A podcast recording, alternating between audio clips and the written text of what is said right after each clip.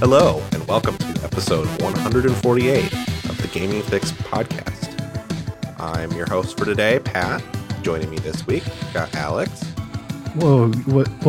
What are you? Your partner's favorite? I don't do that. That's an Andre thing. That's okay. Not. Well. Yeah, me too. You just don't know how to deal with your favorite? Who's your favorite horse? What's your favorite horse? Oh God! Well, I don't know that many. There's like, what you got? Your Seabiscuits. You got your. Was Atreus a horse? I'm no, sure not Atreus. Not Atreus. What's the horse in the Neverending Story or whatever? Oh shoot! Artax, is that it? That sounds right. Because that's the one that he gets all sad about because it.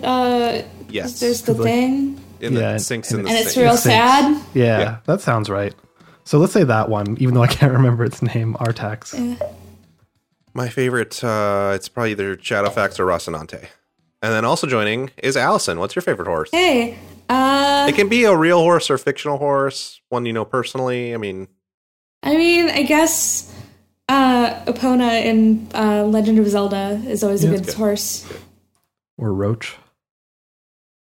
Roach is a good horse. I had a Roach moment last night playing Assassin's Creed. That we'll get to in a little bit. But unless anyone has anything to say at the top of the show, we could just go right into games. I didn't have a good segue for that. But it would have been a good, Roach would have been a good segue, but I didn't want to talk first. So instead, Setsuki's Alex, really fucking good though. Why don't you tell us 100%. A little bit about all the tzatziki you've been eating on your boat? What do you think? Tzatziki or hummus? Like, if you have to choose a side, it's hummus. With pita bread? I'd probably go for hummus, but I'm like... It's hummus every single time. Tzatziki's good, but it's hummus. I feel like hummus has, like, a level of versatility that tzatziki doesn't. Absolutely. Like, I would eat hummus with, like as a snack, like, every single day if I had access to it. If you said... This is some amazing hummus. I'm sorry, I don't have anything to dip it in it. I would say, hand me a spoon. You're not trying hard enough. No, I just eat it up with a spoon.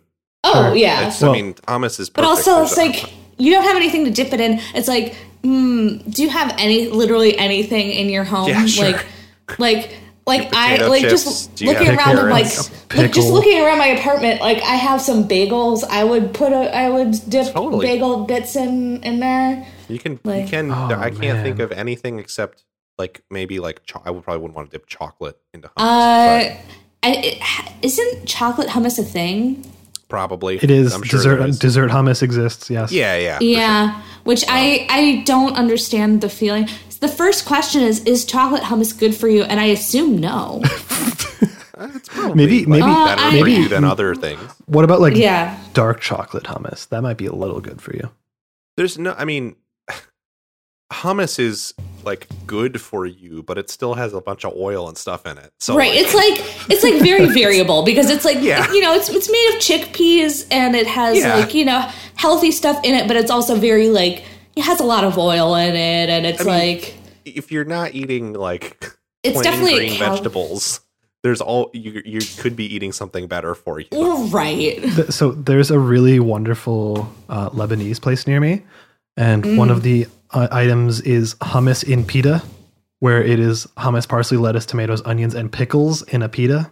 Oh my gosh, I'd eat that. It's really good.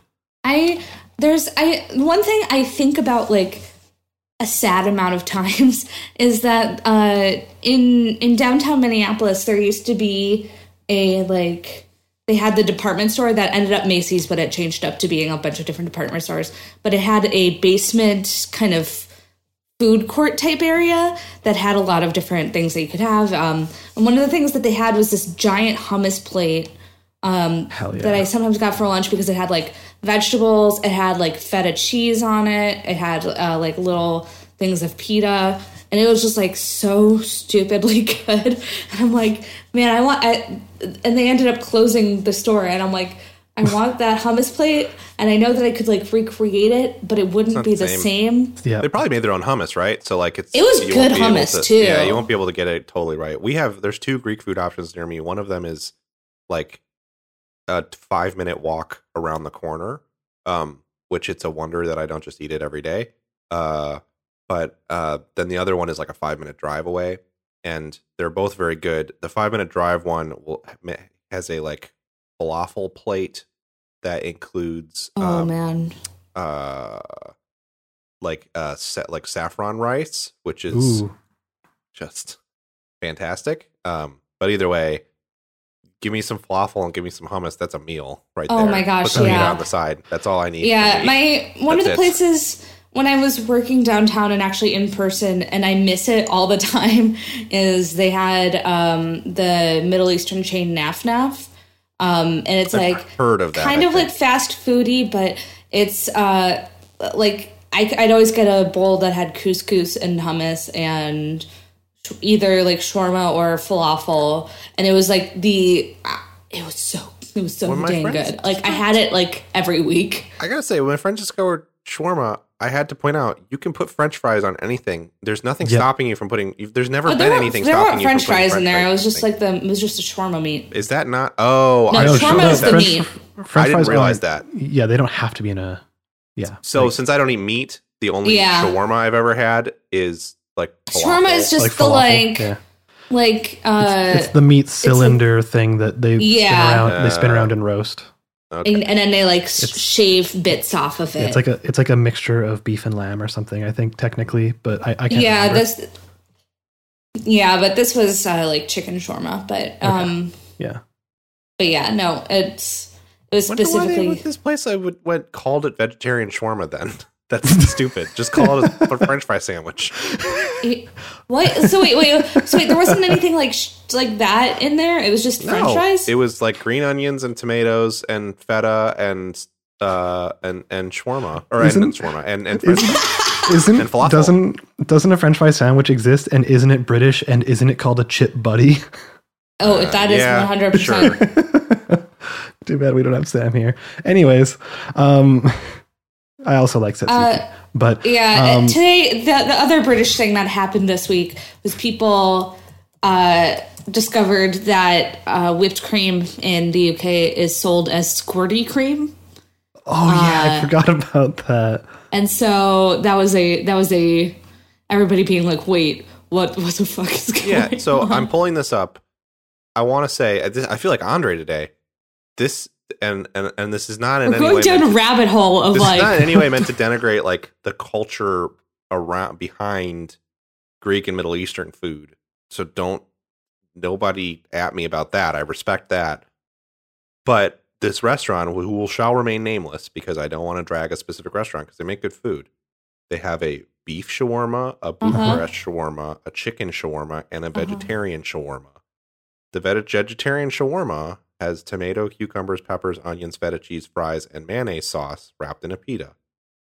I mean, that sounds pretty dang good. It is good. I mean, it's good. I mean, but if they put all those vegetables onto a skewer and spun them around a roast, I guess they chop down that. It's a mostly cold sandwich. Oh. There's fry. The fries are hot, but... Yeah, they're hot. But I don't know. That ain't a shawarma, but... that's what I'm saying. It sounds delicious, but this is the part where I feel like Andre.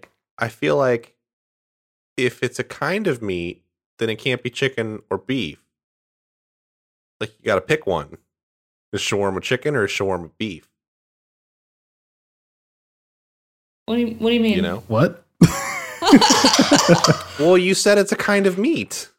Yeah, but it's like specifically like the way that it's prepared. Yeah. Okay. So they put chickens, they stick the chickens on the spit and then spin the chicken around. That's what I'm hearing. It's like you put it on you put meat on a thing and it's like in kind of like a... No, it's like a pot. It's not like a full chicken. It's like I've just never seen a chicken on one of those things at It's like you do like at one of these restaurants. They stack them up. Yeah, exactly. Yeah. It's like think like chicken boobs, and then they just stack those on it, basically. Okay. With man, specific now I would like now I could go stuff. For that, but yeah. like yeah. Okay. Whoa. Yeah, we might be getting Greek food later now. I All understand right. that shawarma is not necessarily Greek food. Don't put it in your backpack. Learn from my lessons. Don't worry. I'm actually very paranoid about food carrying food with me, so I will only ever have it in a bag that is like for the food that yeah. is separated from other things. Oh gosh. Boy howdy, let me tell you. A backpack what smells like onions real bad sucks. I had a heroic move this week where I brought home, it was my partner's birthday on Thursday, and I brought home happy belated birthday to them. Yeah. I brought home ramen from our favorite ramen place, which is very good because they do vegetarian broth for pretty much any of their ramen options. Yeah. So we can get like anything on the menu, which is awesome. And so we both got the like they have like a spicy Thai peanut sauce ramen. Oh yeah, like a sauté. It's not a sauté, it's a broth. Oh. They make it's just it has like Thai chili sauce and and that sounds good in it. So it's this place is like Korean and Japanese and Hawaiian fusion kind of, but like ramen. So it's really tasty. And as I was coming up the stairs, I was wearing shoes that I don't normally wear because my normal shoes are falling apart, and then I stepped in dog doo-doo with them on. So they are outside and are going to be thrown away before long once I can just bring myself to throw them in the dumpster. I would clean them up and donate them if they were worth donating. Unfortunately, they are like yeah, no. There are always some certain things where you get rid of them and you're like, man, I just feel like you know that if you donated them to a place, they would just throw it out, and you're like, that's where we're at with these shoes. They're wonderful shoes, like, so it's hard for me to. You're like, I could donate it, but like that's just They lasted me 6 years. I need to just spend the $100 and buy a new pair. I do need a good pair of shoes. But. So I was carrying this ramen and a bag of groceries, and was wearing shoes I don't normally wear, which are a little longer in the toe, like have a little more underhang on the leather sole. And so I tripped coming up the stairs to my apartment and just fucking beefed it. Like because I was holding bags, I couldn't put my hands out to break my fall, which you shouldn't do if you're falling far, but this was short enough fall that it would have been better. So I came down really hard on my knee, and then my face hitting the door broke my fall. Oh, God. Just full on for a second. I was like, wow, did I break my neck? But the reason I bring this story up is because I managed to somehow think fast enough to move the bag of ramen with the fall. Like it was on some kind of gimbal, and gently place it on the ground as I hit. So the ramen was completely intact, no damage to the containers, everything was great, birthday not ruined, even though my arm and face and knee still hurt. I mean, honestly, I would do the same. I'd be like, okay, I gotta save the ramen regardless of literally anything else. I yelled "oh fuck" as I fell, but it was because I didn't want to drop the ramen and have the broth containers explode. I mean, if it was relatable, if it was scalding hot, that certainly wouldn't have made your situation any better. It wasn't scalding. It would have been fine if it had gotten on me. It would have just been sad because it is delicious ramen. So, and what else is pretty delicious though? On top of tzatziki, hummus, and ramen. Paying the price over the course of 24 hours for the incredible. Are you trying to do a segue? He is, but I need to make it clear. As delicious as this ramen was, I also had to have been paying a gastrointestinal price for eating it for the past day and a half. Well, make sure to mute your mic if appropriate. But in this video game that I have been playing, which is called Spiritfarer, and I think we've talked about that 6 months ago. Yeah, I think Alex, we've talked about we should play Spiritfarer multiple times. Oh yes, this is not the first time. Since it hit Game Pass. Same. Installed for a long time. Yeah, I always was like, oh, I'm just going to come back to this because I've heard it's kind of long. And like it's like 30 hours or something, and you wouldn't expect that from looking at it. Yeah. And I originally started playing Yakuza. I think I talked about that last week. But having come off like a pretty significant, lots of reading kind of game, being Umineko, which there's now a review on the site of. Check it out. But yeah, being that was 130 hours straight of reading, and then the first few hours of Yakuza I played was basically reading because it was all cutscenes and stuff like that. And that's a lot, yeah. Yeah, I was like, you know what? I need something different.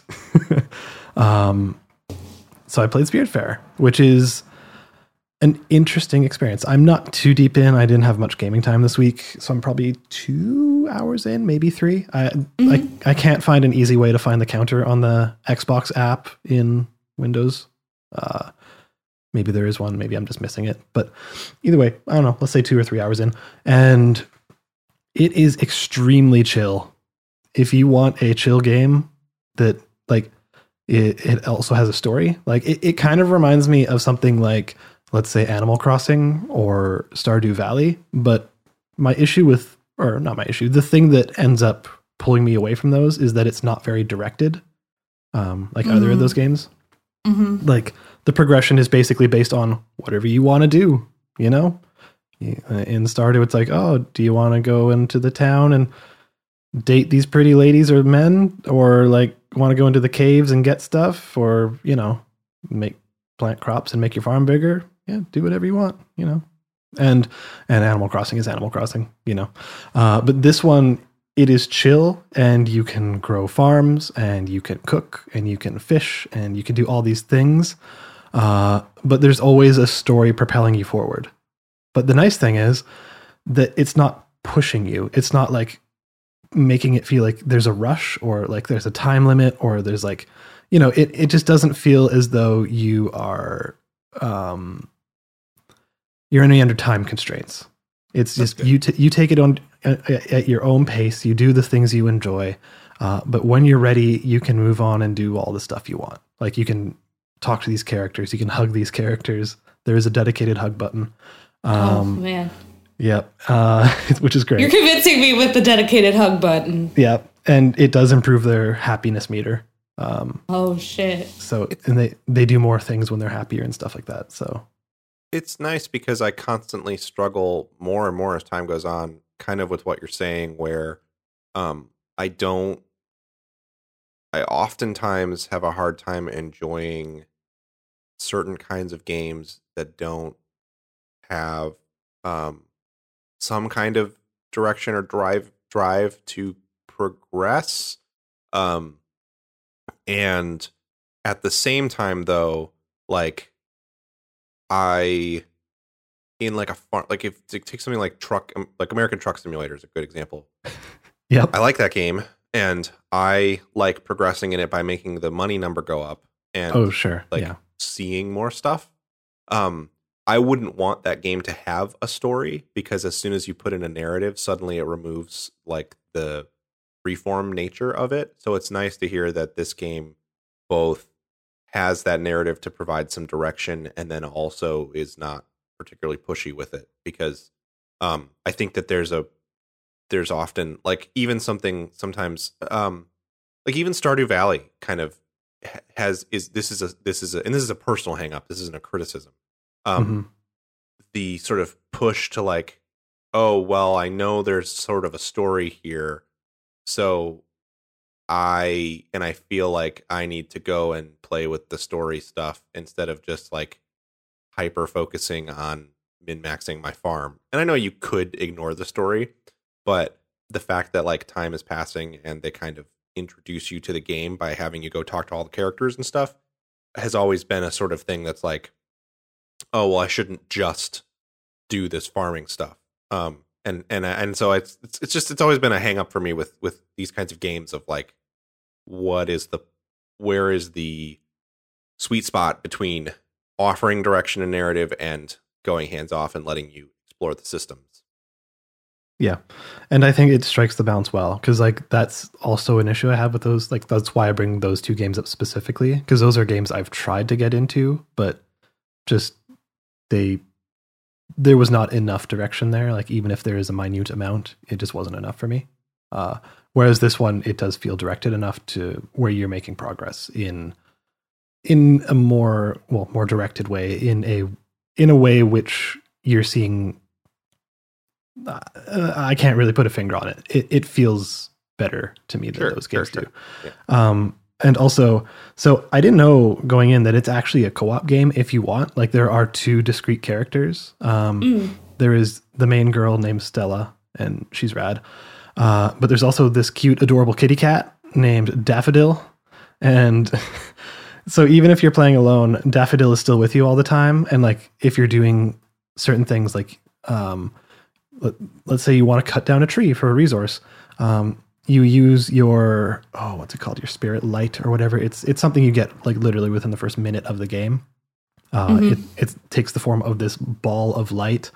And with you, like it turns into whatever tool you need at the time. If you're cooking, it turns into oven mitts. If you're mining, it turns into a pickaxe. If you're cutting down a tree, it turns into like a saw.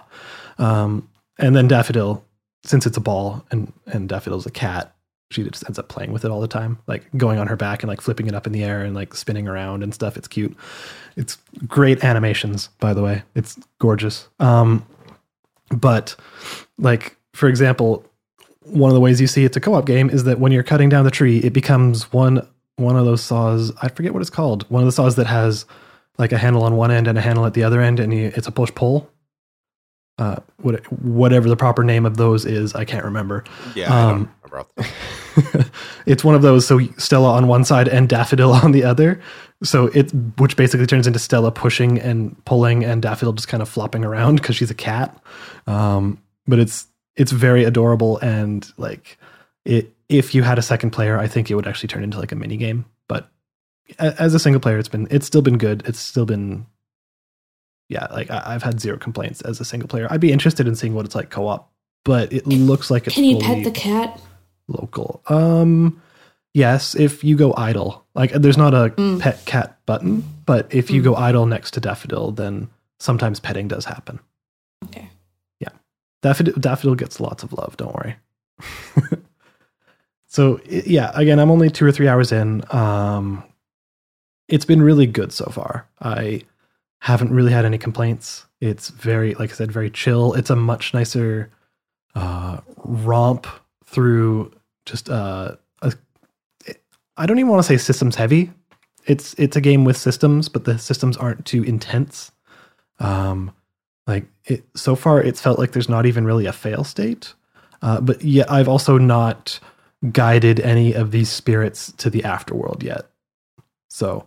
I haven't seen that mechanic and like how their happiness state and all that stuff factors in and if that changes stuff, but I can see that becoming rough in terms of a story because they do a really good job of building up these characters who kick ass and are funny and sweet and adorable and just rad, but you also are playing the whole thing knowing that your ultimate goal is to bring them to the afterlife. So you know that like at some point there's a finite end with all of them, which I'm interested in seeing how they do that. Yeah. So yeah, that's, I'll probably get back to Spiritfarer or talk more about Spiritfarer next week. I don't know. Maybe I'll finish it by then. We'll see. That seems rad. But yeah. It's really good as a Game Pass game. I will say that. Yeah. I'm definitely going to get a lot of hours out of it. $20 or something too. It's I think it's like $30. $30 on Switch and such. I think yeah. So I've kind of for a game yeah. I've been kind of like balking at that since I don't really use Game Pass, but it's like, but I might just jump in now on that, especially since before the end of the year I'd like to put some time. Yeah, I would like to check it out for at least a little bit myself. It's also very gorgeous. Like I can't understate that enough. Like it. The screenshots look really nice. When you see it in motion, it's even better because like the animations are super fluid and very expressive. Like it kind of like, you know, the static art in Hades of like the characters and stuff that doesn't really move. Mm-hmm. Imagine that, but with fluid animation that changes and like that's it is very, very expressive. And that's like the whole game. And yeah, it's awesome.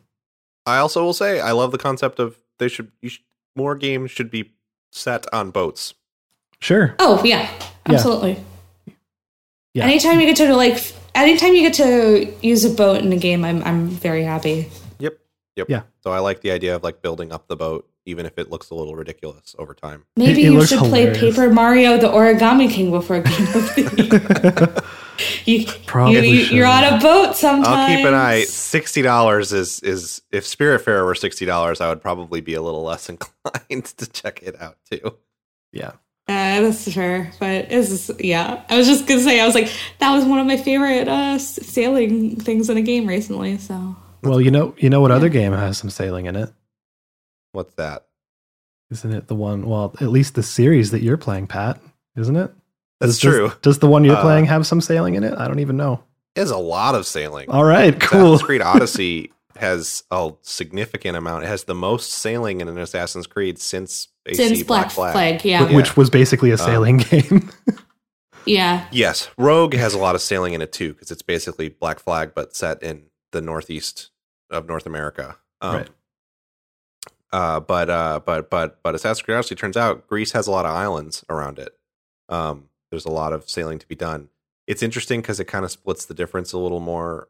Black Flag was very much a game about sailing. I mean, you spent far more time on your ship than doing stuff on land in Black Flag. To the point where there's that good boat stealth. Yes. And frankly, it's the boat stuff is more streamlined in Odyssey than it is in Black Flag, but it's not necessarily a bad thing because Odyssey has so much going on. I mean, this Odyssey has a lot. There's so much going on in Odyssey. Yeah. You could play Odyssey almost like a service game just because there's so much to do. Honestly, like that's like when you're talking about it, like I'm like, I haven't put that much time into it. It's like, no, I've put quite a few hours into Odyssey. Yeah, so, I just never came close to finishing it because there's just like a million things to do in that game. I finished. Quick question for you, Allison. Yeah. When you say didn't finish it, is that like the main quest or all of the side stuff also? Main stuff, yeah. Okay. I'd like to go back and finish it sometime because like Cassandra is my girl. I love her, but but it's just there's just so much to do, and then like when it opens up into like all the stuff you can do, you're like, oh yeah, it's just overwhelming. That's a lot. I finished Origins and both of its DLCs a week and a half ago ish, and I think my final play count on that was something like, I'm just gonna look it up. It was something like 70 hours, and that was with. Yeah. Let me see here. That's almost all the 80 DLC. Hours. And that was however, I spent about 50 hours doing like 100%ing regions, and then I hit a point where I was like, I have to move forward. And so then I spent another 10 hours just playing the story because I had already like over leveled by a lot, and finished the game. The base game in like another 10 hours at around 60 hours. And then the DLC took me around 20 hours between both packs. Odyssey, and that's about, I saw about half the map in Origins because you don't go to like half the map. Odyssey, I think, is about twice as big as Origins, if not more. And it's, Origins has, it's cool and it's fun that it does this, but Origins has several large regions that are like basically big desert spaces that you kind of ride across, and it gives the world a really good sense of scale. And once you've ridden across them once, you can fast travel, so it's not like it's like a pain in the butt all the time. Odyssey doesn't really have that. It has like every region is very dense with stuff to do.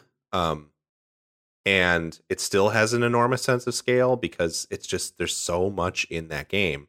And you can definitely get lost in not finishing the plot. If you just do all the stuff that comes as it comes, then you will spend I think you could probably spend at least 150 hours doing everything in that game and doing the story. I'm not doing that because I kind of fully completed the first couple of regions just to see all the different kinds of side stuff that existed.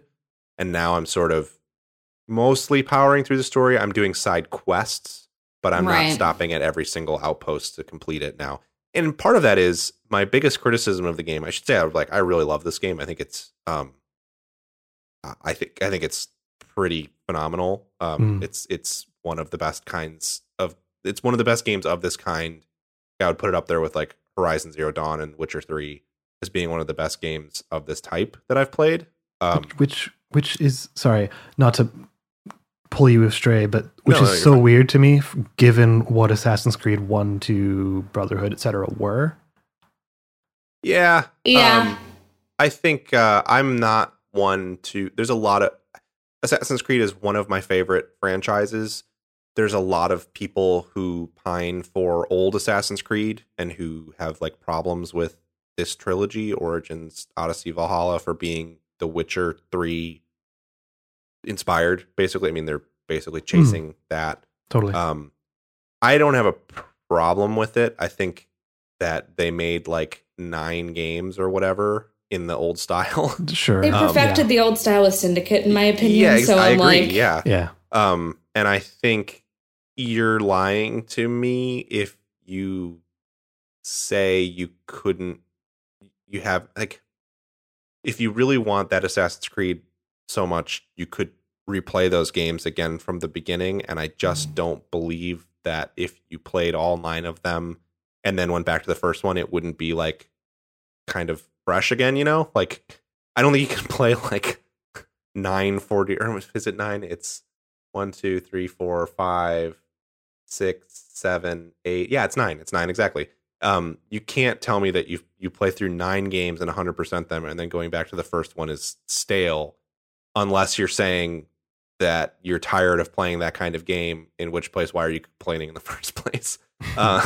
So I don't know. I don't have a problem with the sort of open world RPG. I think that this is going to get old too eventually, and they're going to find something else. I think they needed something to do. Like, they needed some place to go with Assassin's Creed, and I think that. I mean it when I say that they did perfect it with Syndicate. So it's kind of like they got into such a formula with those games that I think that trying something new in this vein is good. And I mean, they're good games too. So that's right.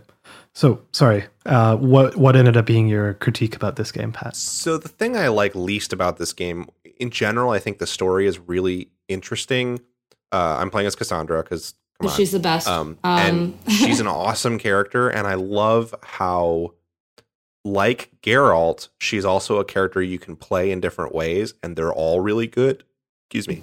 You can make her like super horny, like party goer, and she's great in that role. I'm playing her much more as like, I set out on this quest to do this thing, and this is my singular purpose, and that's been really enjoyable to see her portrayal in that way.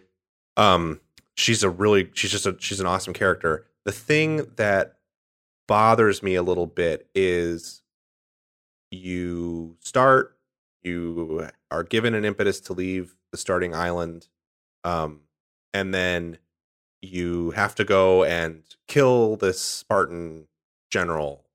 And it's more complicated than that. But in order to meet with the Spartan general that you agreed to kill, you have to help the Spartans in the region that they're in. And it's like, okay, I get it. You're doing what you have to do to complete your personal quest. So I'm going to kill a bunch of Athenians here, and they haven't really done anything wrong other than be in ancient Greece and in a military, which they were probably conscripted for. But yes, I'm going to slaughter them by the dozens, because that's what I have to do to complete my personal quest. And then there's a point at which they're like hemming and hawing about stuff that needs to get done. And I'm just like, well, let's just kill them. We obviously don't value people's lives. So I mean, honestly, by that point in the game, like by the point you get like when you're like a couple hours in, you've already killed 1 million people. Yeah. In that game. And so I think it's like, and then shortly thereafter, you're in Athens, and they're like, "Well, we cleaned up the mess you made there."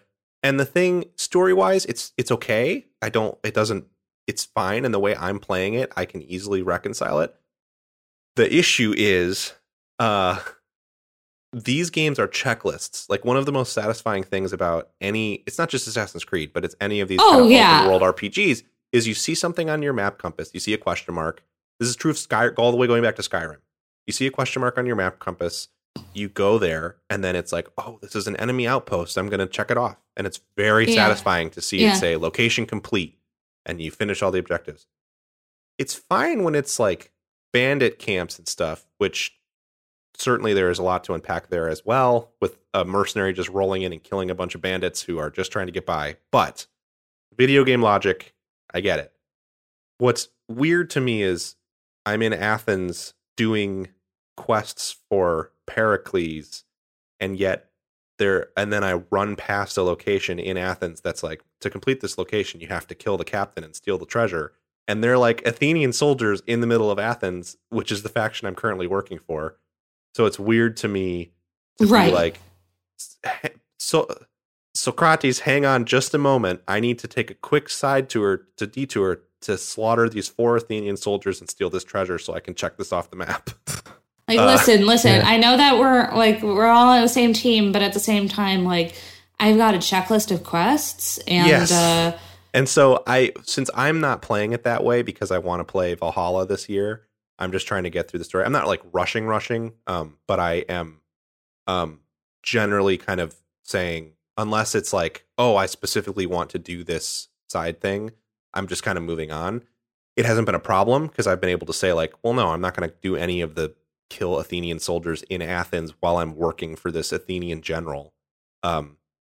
But there's a little bit of like dissonance there with the like, oh yeah, pop into this warehouse and kill these 3 Athenian captains. And then Cassandra is going to give like an impassioned speech about how like she's interested in helping people to Pericles. It's just, it's a little, there's a clash there that I don't think is handled particularly elegantly in the narrative design of the game. Is that which in other ways is really strong. That's the whole ludonarrative dissonance thing, isn't it, though? Like, yes, but I think when you're talking about something like Grand Theft Auto 4 is often cited as like one of the great examples of ludonarrative dissonance in games because you know, the character is like sympathetic in the story and then does all these bad things. It's a lot harder in this game for me to kind of it's like, people's lives only matter if they have spoken dialogue in this game. Mm-hmm. And that I find a little frustrating. It's like I had a moment last night, for example, where I'm trying to get Hippocrates to tell me something. He needed me to go get his notes from this Athenian military doctor. It's an area that I'm not allowed to be in. So you have to sneak around. And ideally, you would stealth your way into the camp, like into the fort, and then go talk to this Athenian medic. But I fucked it up and got seen. So then I ended up in a combat with like 20 guys, and I Swiss cheesed them all because I'm playing it on normal, and it's a pretty easy game for me. Sure. Anyway, I'm not trying to it flex. No, I'm not trying to do that. I'm just saying like I don't find it particularly challenging. I played most of Origins on the nightmare difficulty, which is the one that they're like, if you want to just totally just destroy yourself trying to beat this game, that they're just, I mean, they do Dark Souls combat, but they're not as hard as Dark Souls. So, but anyway, like I'm getting chased around by 20 people, Swiss cheesing them, and like just bathed in blood by the end of it. And then I go into the tent, to like the little chamber that the medic is in. And he's like, I'm only going to go with you if you help me save this one person that's dying right here. And like the way I'm trying to play Cassandra narratively, my answer was like, okay, yes, I'll help you first. There is a dialogue option to just say, well, I'll just kill him. And then it's not a problem. You can come with me. And that's probably the more accurate thing to choose, because I just killed everyone in the camp, but I don't really want to play her that way. It just was a lot easier for me to murder everyone in the camp than try to redo the stealth sequence over again. So it's that part of it is definitely kind of frustrating, but I also really, really like the game, love the game overall, and the sense of like discovery and exploration and the feeling of scale when you're sailing from one port to another, the feeling of scale when you, I mean, this is the old trope, right? But like looking out at the horizon and seeing a snow-capped mountain that's really far away, and then looking at the map and seeing it's in a zone that's like level 30 to 35, I'm like, oh, well, shit, I want to get at least that high level because I want to go there and see what it looks like from the top of that mountain. It's really cool, and I think they improved on Origins.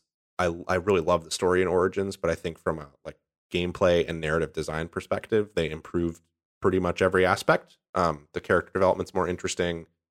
Origins doesn't have dialogue choices. It's more like past games in the series where there aren't choices. It just what happens happens. Odyssey has the whole Witcher, Mass Effect, whatever choice stuff where like I made a choice early on to rescue a family that was going to be murdered by some priests in a village on the starting island. They were like, the priests were like, yo, they have the plague. We had to basically massacre this village and burn it down to stop the spread of plague. And I was like, no, you can't kill this family. So I killed the priests, and now there's plague everywhere on the island.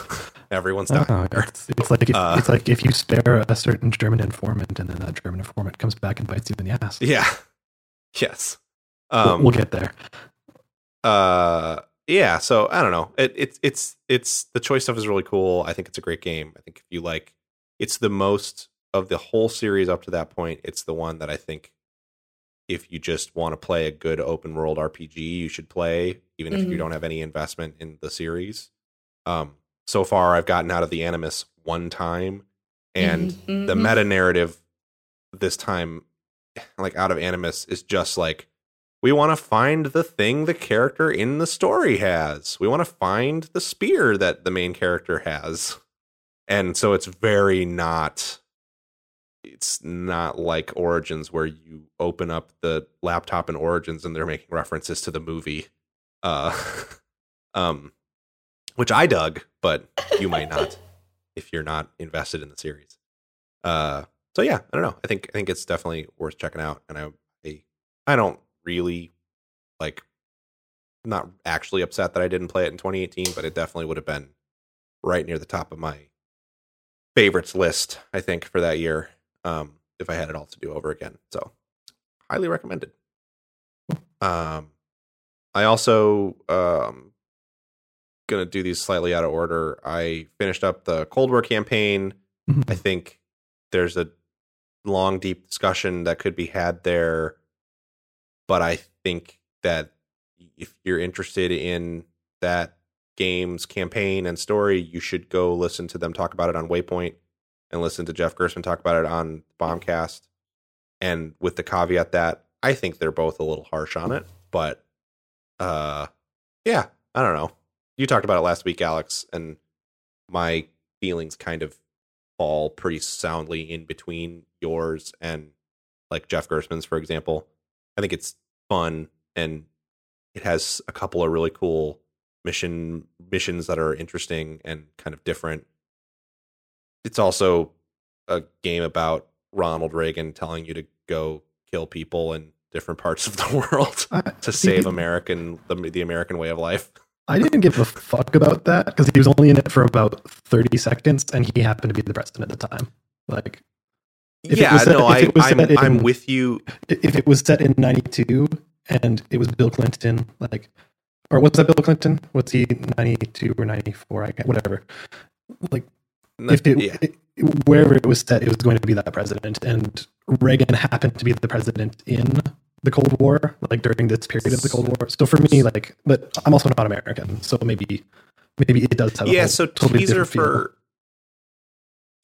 teaser for a little bit of I mean, one, Ronald Reagan is largely responsible for the fall of the American working class. Reagan has done immeasurable harm to America and Americans. We can largely blame Reagan for Donald Trump in a lot of ways. Reagan was probably one of the worst world leaders in modern history. So, especially in terms of like long-term impact, for sure. Yes, yeah, there's certainly a lot of rage that I feel when I see him.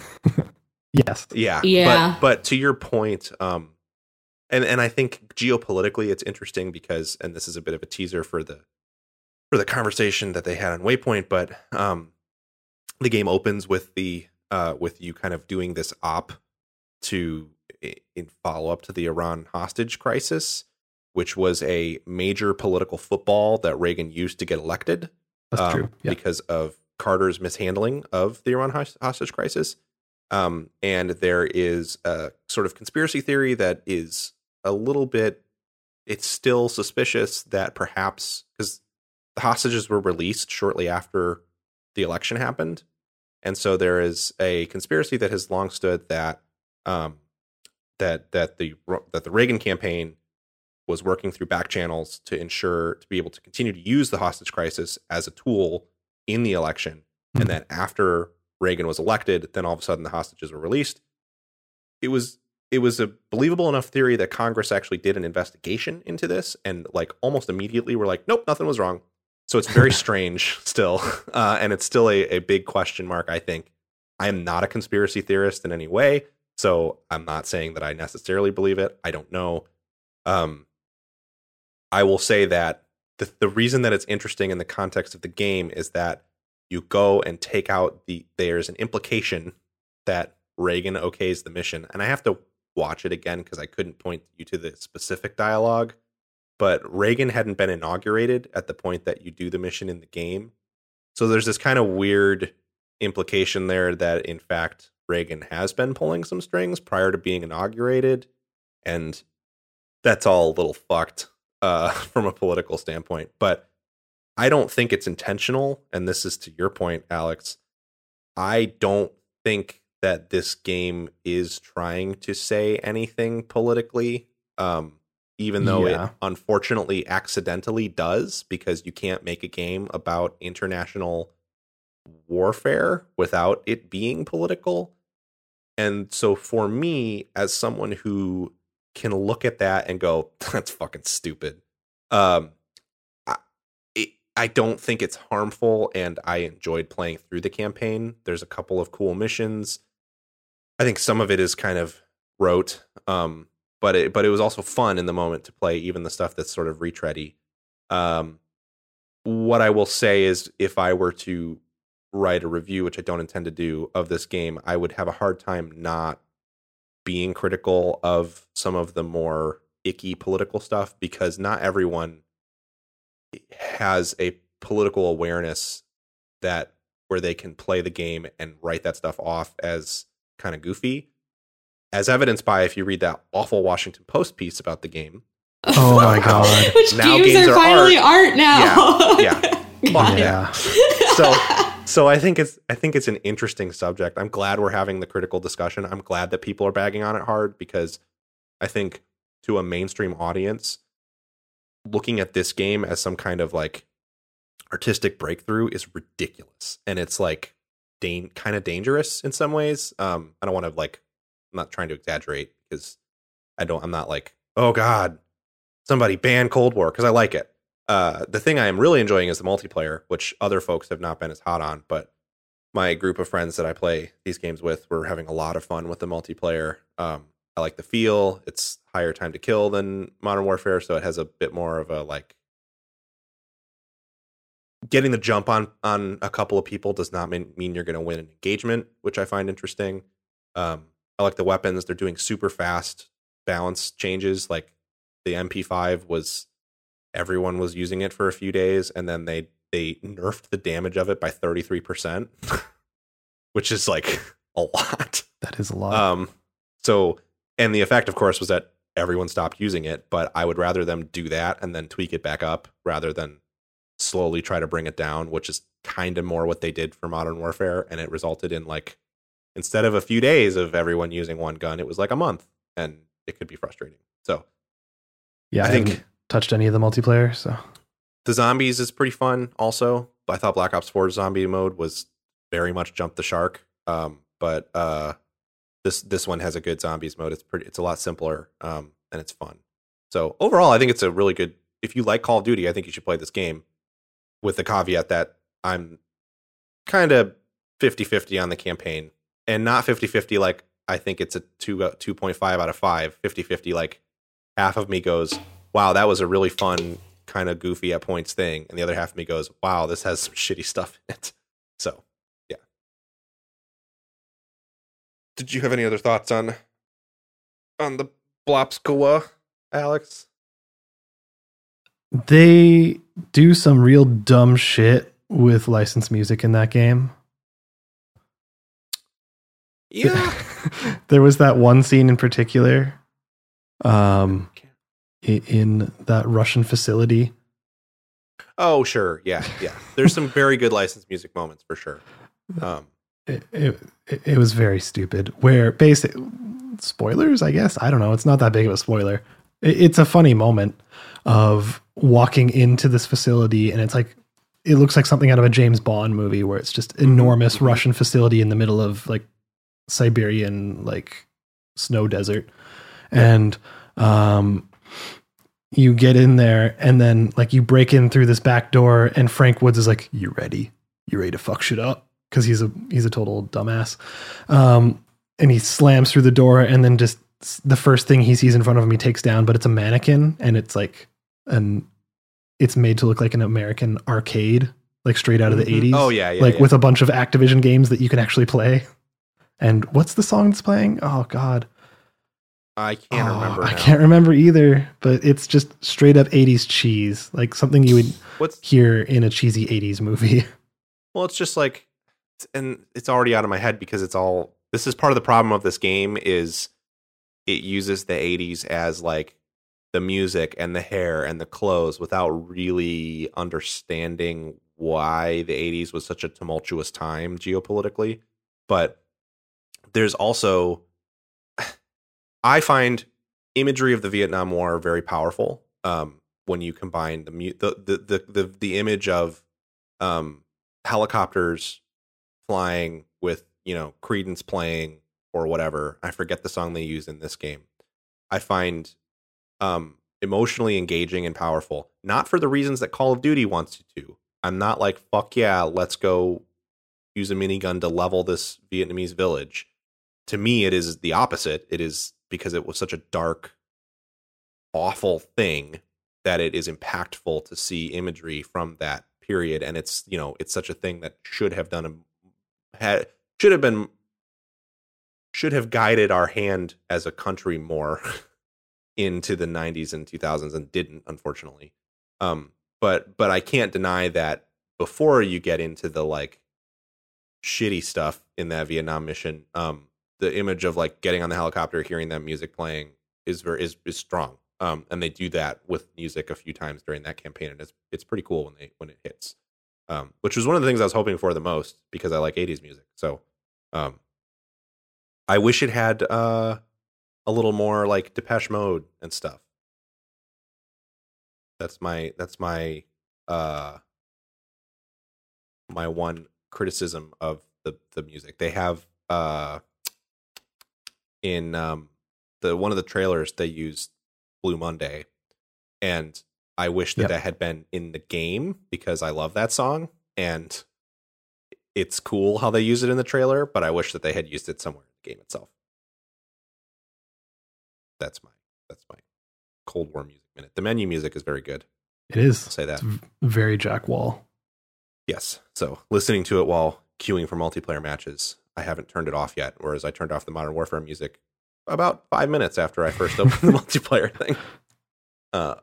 But yeah, anyways, Call Blops. Yeah, it's good. It's a good game. I think overall I would, you know, solid 8 out of 10 for me. If not a little higher than that. I don't think it's as good as Modern Warfare as a complete package, but it could Modern get Warfare, there. We'll see. It could get there. And there's people that say that they should have done another year of Modern Warfare. It would have gotten I'm glad that there's a something fresh to play. Because as much as I love Modern Warfare, it was getting bloated.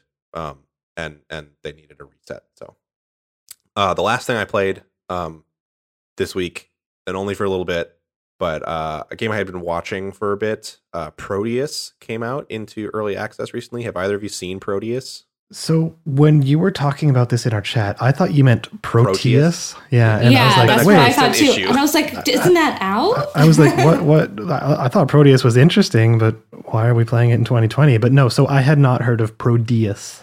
Prodeus is a retro-styled shooter, sort of in the Doom lineage, but very much taken...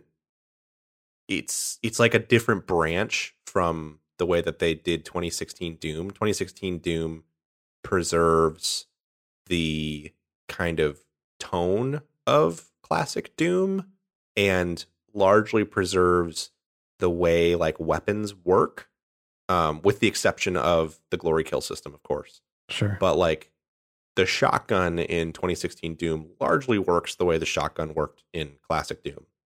And then with like, you know, the visual overhaul, Prodeus more takes the level design concepts from Doom and other early shooters. And to some extent, the aesthetic, it is very much like demons and fucking scary monsters.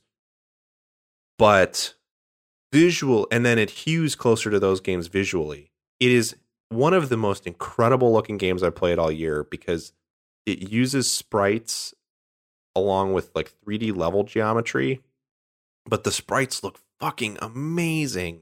And the way it animates is like not fluid in the sense that like it's still got that, like when you reload, like when you interact with your gun, it doesn't move at, a fluid frame rate. It still kind of does the Doom thing where it's like frame, you can see the frames, but it's faster than those games did, and it's really weird and interesting the way that it uses those, like way it does animations. You really got to look at like a video of it to kind of understand. And then it uses super modern lighting techniques, so all the lighting in the game is incredible looking, along with these like fucking awesome sprites and really interesting animations. So it's an incredible looking game. And then its level design is basically the way that levels worked in classic Doom. But then the weapons feel super modern. They're really interesting. Like the pistol you get at the start, if you hip fire it, it's just a pistol, but you can hold down the right mouse button to aim down the iron sights of the pistol. And then it becomes like a 3-round burst fire weapon. That's weird for Doom, because Doom definitely didn't have that. No, yeah. So, and because the sprites are so fucking awesome looking, aiming down the iron sights of this like sprite gun is amazing looking. And then like you get 2 SMGs that are in like one in each hand, and you can fire each one individually. And then it's like left click to fire, right click to fire until you run out of ammo, or you can hold both buttons down and it does this like super inaccurate spray that'll just shred anything that's at close range. The shotgun has like a charge mode. If you hold down the right click, this is a little closer to classic Doom, and then left click just shoots it. Anyway, it's like it's incredibly fun to play. It moves really fast. The shooting feels like awesome, and then you finish. The levels are really intricate and have lots of branching paths and secrets to find and stuff, and much more. From what I've played, it's less like hammer E while you move on this wall and more like logical and like you see a thing off in the distance and you got to figure out how to get there. And then in between levels, and this is the part I haven't dug into a ton, there's apparently like 3 different weapons for each slot, and the slots are tied to ammo type. Kind of, because you can, that's not really true, because the SMGs and the pistol use the same ammo and you can bring them both. But it looks like there's a shitload of weapons in this game, with more to come. And the way, when you finish a level, instead of just going to the next level, you get a map that's like an overworld map that has like nodes on it. And so you kind of move between them and you can go back to old levels to like almost in kind of a Metroidvania-y way. Now you have a new thing. I haven't played enough to see how much this is true, but I think the way it works is you need certain things you get in later levels to fully 100% complete earlier levels. Right. And it's just super cool looking. It looks great. It plays great. I'm really, really impressed with it. And it's cool. Early access. So they're going to include, it has like a 5-hour campaign already, but they're going to be adding more multiplayer support. I don't know if it has any multiplayer yet. The Steam page doesn't say it does, but it has an option in the menu for online, but it'll have multiplayer support, more campaign stuff, and more weapons and enemy types. And then there's a really robust level creator in it also, so that there can just Steam Workshop hundreds of player-made levels. This is really fucking cool. If you like retro-styled shooters, I cannot recommend it highly enough. It is. Yeah, that sounds interesting. Awesome. Given how thoroughly disappointed I was in Doom Eternal, like this seems like something I might actually want to check out. Yeah, I think you should. It's, again, like the big difference that it has with something like Doom 2016 is that the level design is much more classic Doom. It almost seems like if it's a game as if modern game design had branched off of Duke Nukem 3D. Sure. Like if things had kept going in that direction, like just watching it, which is cool. Because Duke 3D was actually pretty good. Yeah. I would say there's no story in it like at all. So know that going in. It sets it up by saying like, you are a blah blah blah and the blah blah blah party and the blah blah. I don't even remember. It's like it's half a paragraph of text. No, and it's like story. That very much that game like you're doing this, have fun. Yes, fight it's stuff. And you're this like, is a right, video right. game. It has a surprisingly long opening without you having a gun, which I thought was kind of interesting. By surprisingly long, I mean like 5 minutes, not like an hour. That is kind of surprisingly long for a game like that, let's be honest. I expected it to be like you start with a gun in hand and just start shooting immediately. It actually, there's like 5 minutes of kind of moving through cool environments before you get there. But and then you start shooting? Yes. And then I started blasting. Nice. It is just a joy to play. It's so much fun to play. And I highly, highly recommend it. You especially if you're into like circle strafing and managing a large room full of enemies of different kinds that are all doing different sorts of attacks at you. It is for you. Cool. I suspect that if it comes out next year, there'll be some it's a game of the year caliber game already, I would say, from what I've played. Yeah, that's super cool. So, yeah. That's all I got, though. So there's something I have been wanting to get back to, though. I can't stop thinking about it. And that's Bugsnax. Yeah. Allison, you finished Bugsnax. I finished Bugsnax. I am, like, sitting here in anticipation of somebody else on this podcast finishing Bugsnax. Oh, I will. Don't worry, I will. I know that you will. But I'm like, I want to talk about it now because there's a lot in that game that I don't want to talk about because of spoilers. See, and now you know how I felt for years with Danganronpa V3.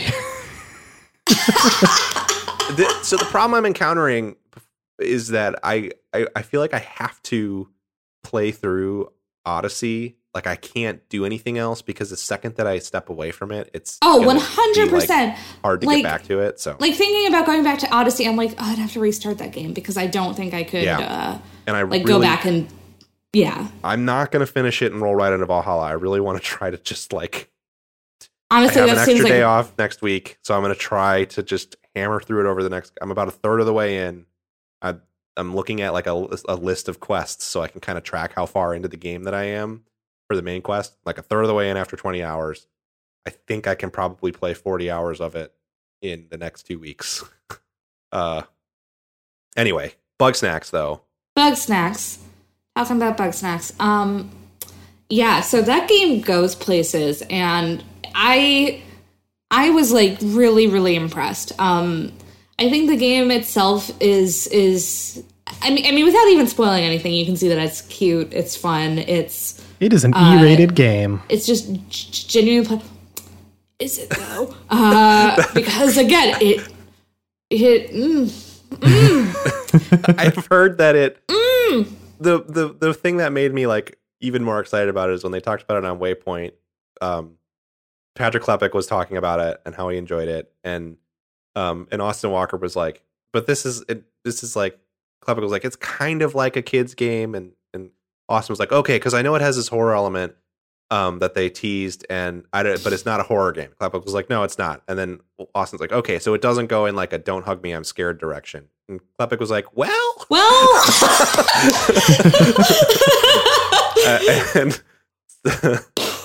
So I'm very... Ooh, that made me very excited because, like, I love Don't Hug Me, I'm Scared. I've seen people on Twitter be like, oh, I'm playing this with my children, and I'm like, sure about that? What I've heard is that as long as you don't explain it to children, it's fine.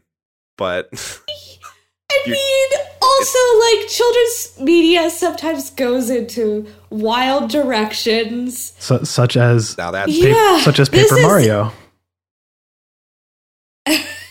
Doesn't that also have some kind of...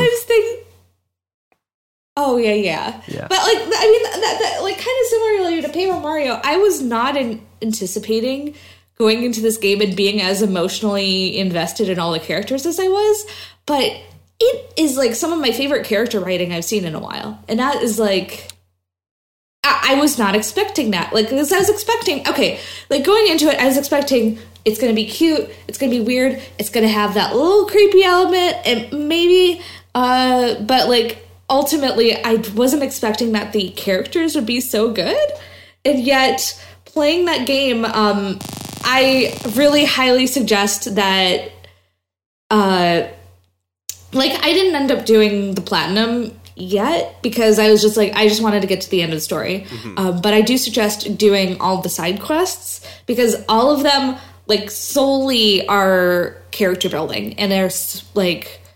going through all the characters, and there's so many characters where you're introduced to them and you're like, I don't know about you. You seem kind of, I'm not sure about you. You're kind of annoying, or you're kind of mean, or you're kind of whatever. And then you start seeing all the, like, reasons that they're that way, and all of the reasons that they put up those walls about themselves and their motivations and what they want to do with that. And you're just like, why do I love all these characters that are named stuff like Snorpy?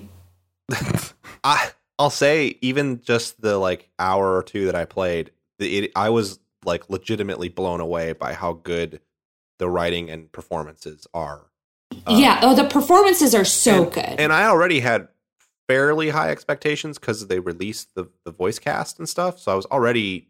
It wasn't like I was coming in without expectations. And it's really fantastic, especially considering that the dialogue that I've seen so far is very much in the format of, like, a classic, like, Spyro or, you know, Ratchet and Clank or whatever, where it's not like you're in these super dynamic moments with these characters. It's very much like they are on screen in front of you and there's a dialogue box below and they're talking. It's kind of like Oblivion, really, almost. Good. From what I've seen, it's not like RPG dialogue. No, but it looks like it's kind of that. I see what you're saying. It looks like, just from watching it. But it, like, at the start, you're like, it's like, hey, I need some Bugsnax.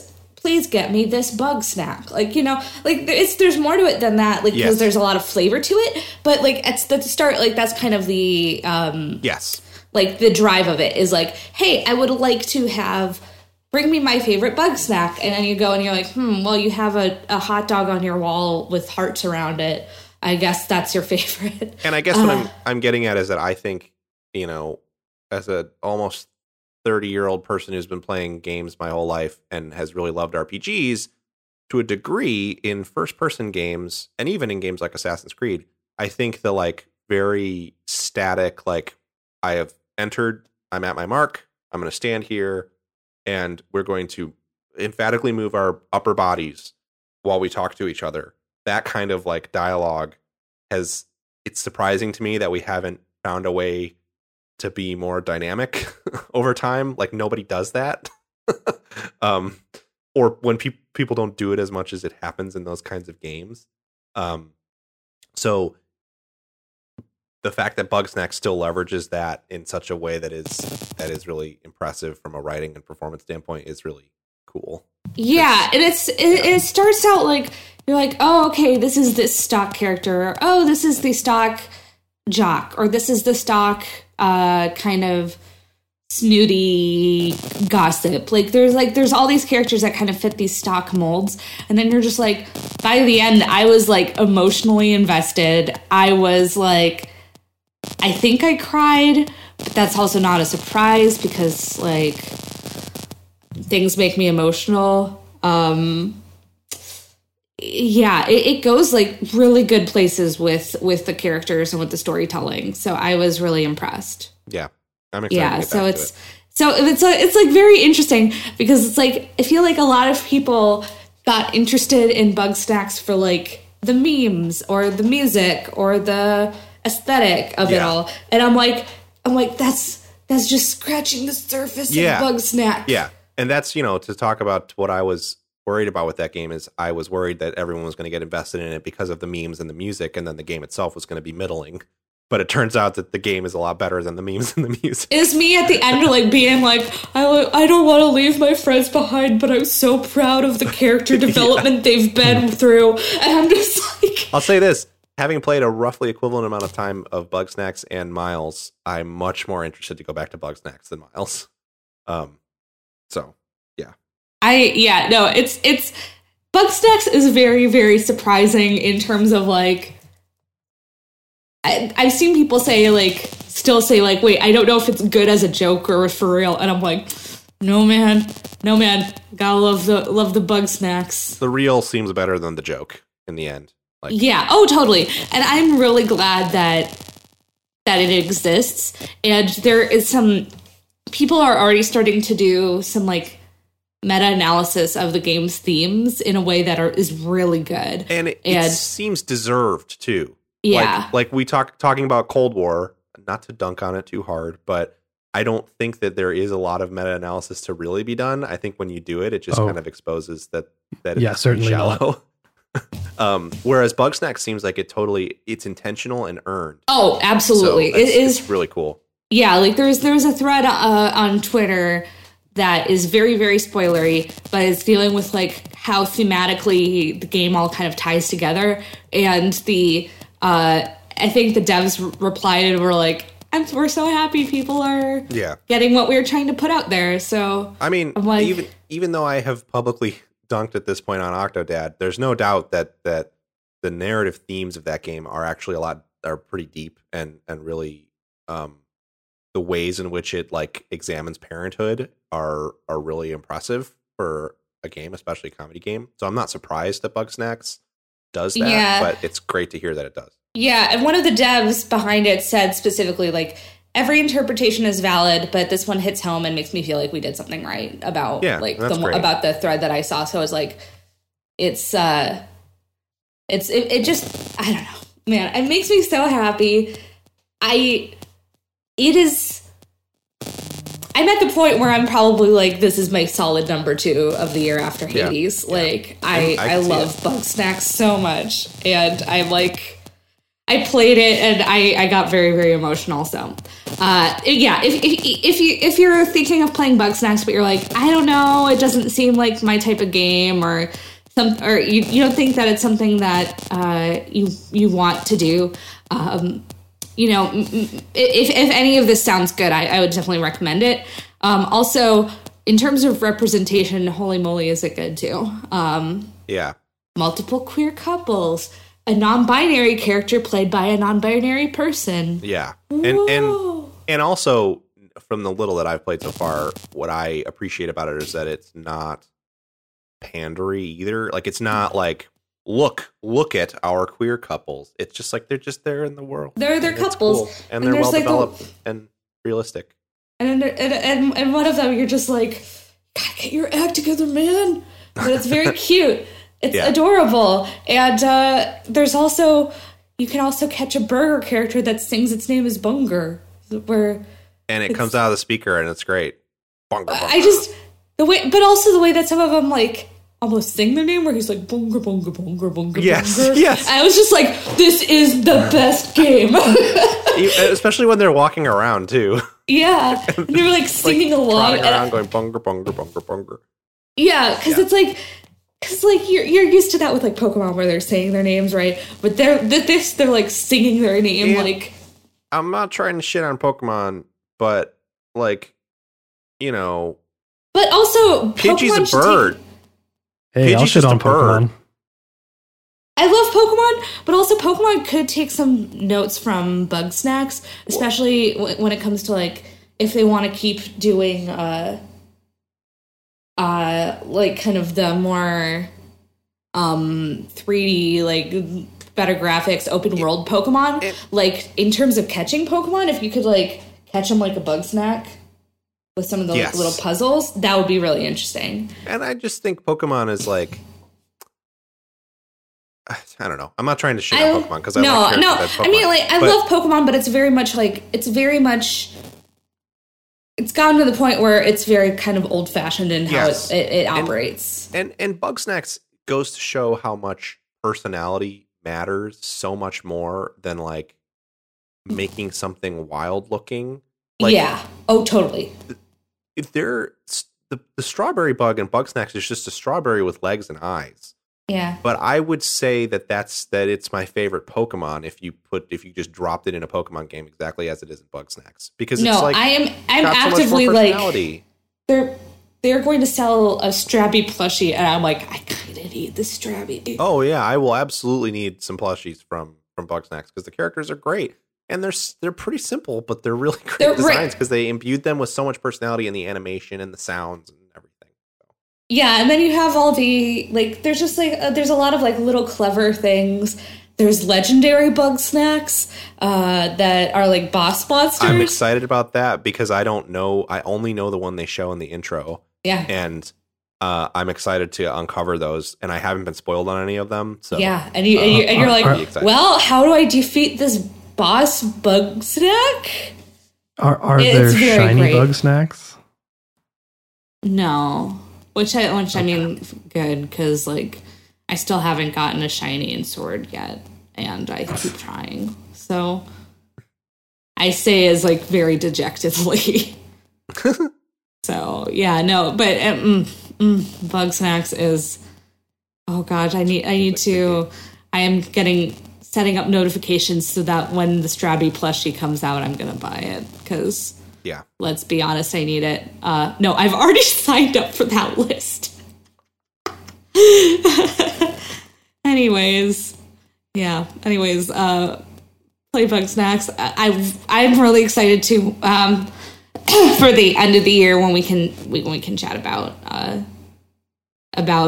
stuff in more spoilery detail. I'd even be up for a spoiler cast of it if anybody wanted to. Cool.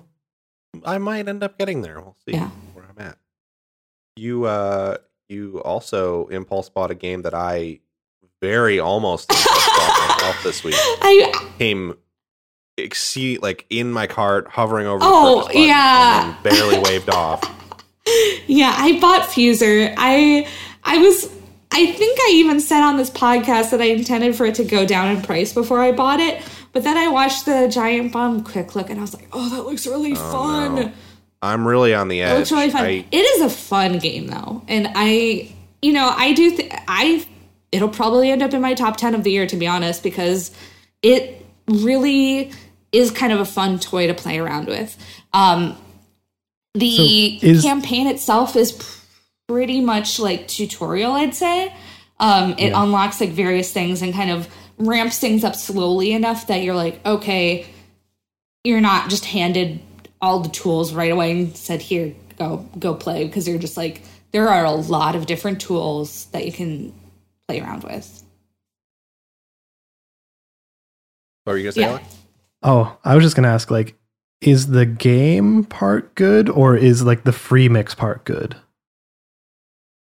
I'd say the game part is pretty good. I've played a little bit of the free, like kind of the free mix part, and then I've played some of the game part. I haven't done any of the online component at all, or any of the cooperative or battling type thing.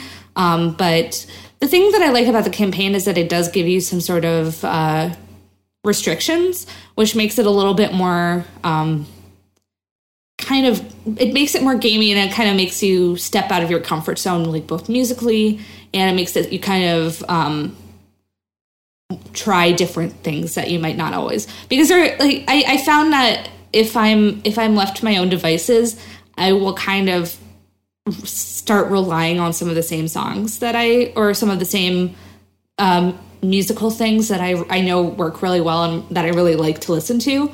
Whereas in the campaign, it might be say, hey, this is like specifically we want dance music. Here are several tracks that have to be in your crate that you take with you, and then you can add more, but you'll still need to use some of those. So it kind of forces you a little bit out of your comfort zone and can lead to some interesting stuff.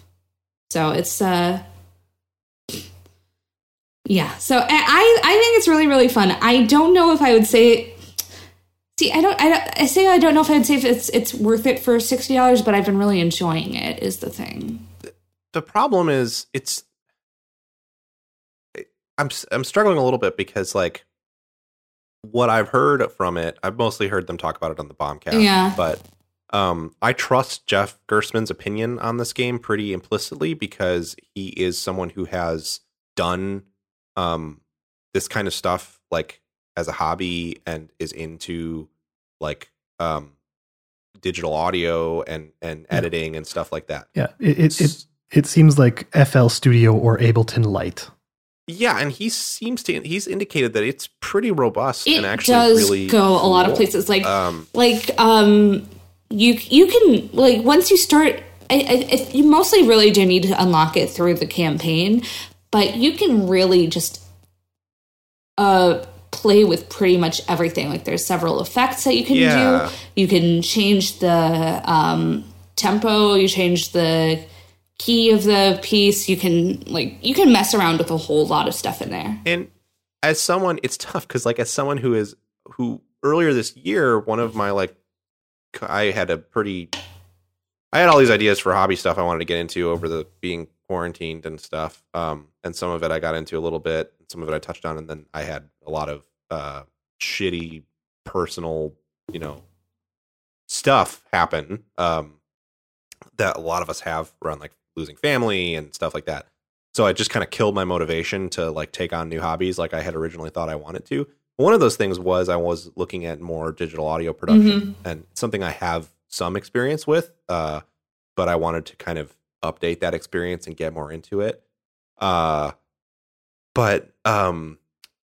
So this game seems like a great way to scratch that itch a little bit. I'd say it does, for sure. But the issue I'm having is I look at it and go, it's not a $60 game because I'm going to buy it. I should buy the $100 one that has all the songs in it. And then it's like $100.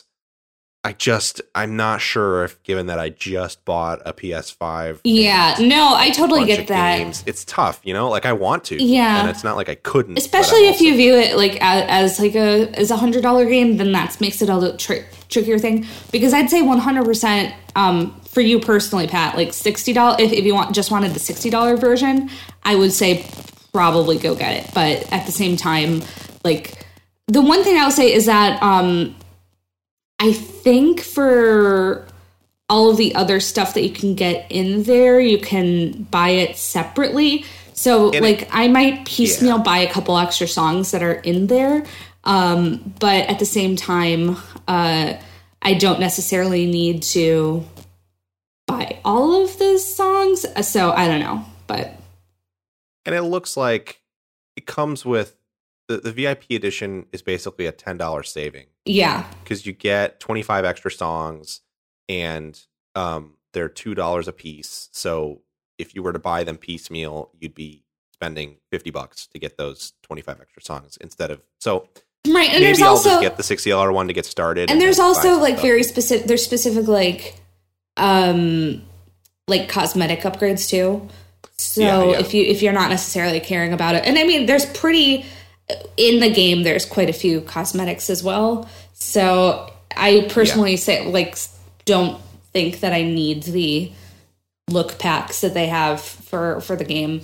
It's just more of, I like, there's a few songs in the in that pack where I think like I could be into that, but I don't necessarily need all of them or need all of them right away. So yeah, I just got to look at what's in each version of it and see if I'm how I feel. Yeah, all that. Yeah, like I'm gonna have to buy Evanescence Bring Me to Life because I need. The thing is that I'm like I'm all the meme songs right now. Yeah, I use and they work so good, and that's the thing that's been really fun is that meme songs or songs that are very memey have like a lot of good hooks that make them very fun to mix in with each other. Sure. Because like one of my go-tos is with mixing it is Never Gonna Give You Up, because the piano in it works really well with a lot of other stuff, and totally. It sounds really nice. I use All Star by Smash Mouth quite a bit in my mixes, and it's very, very fun.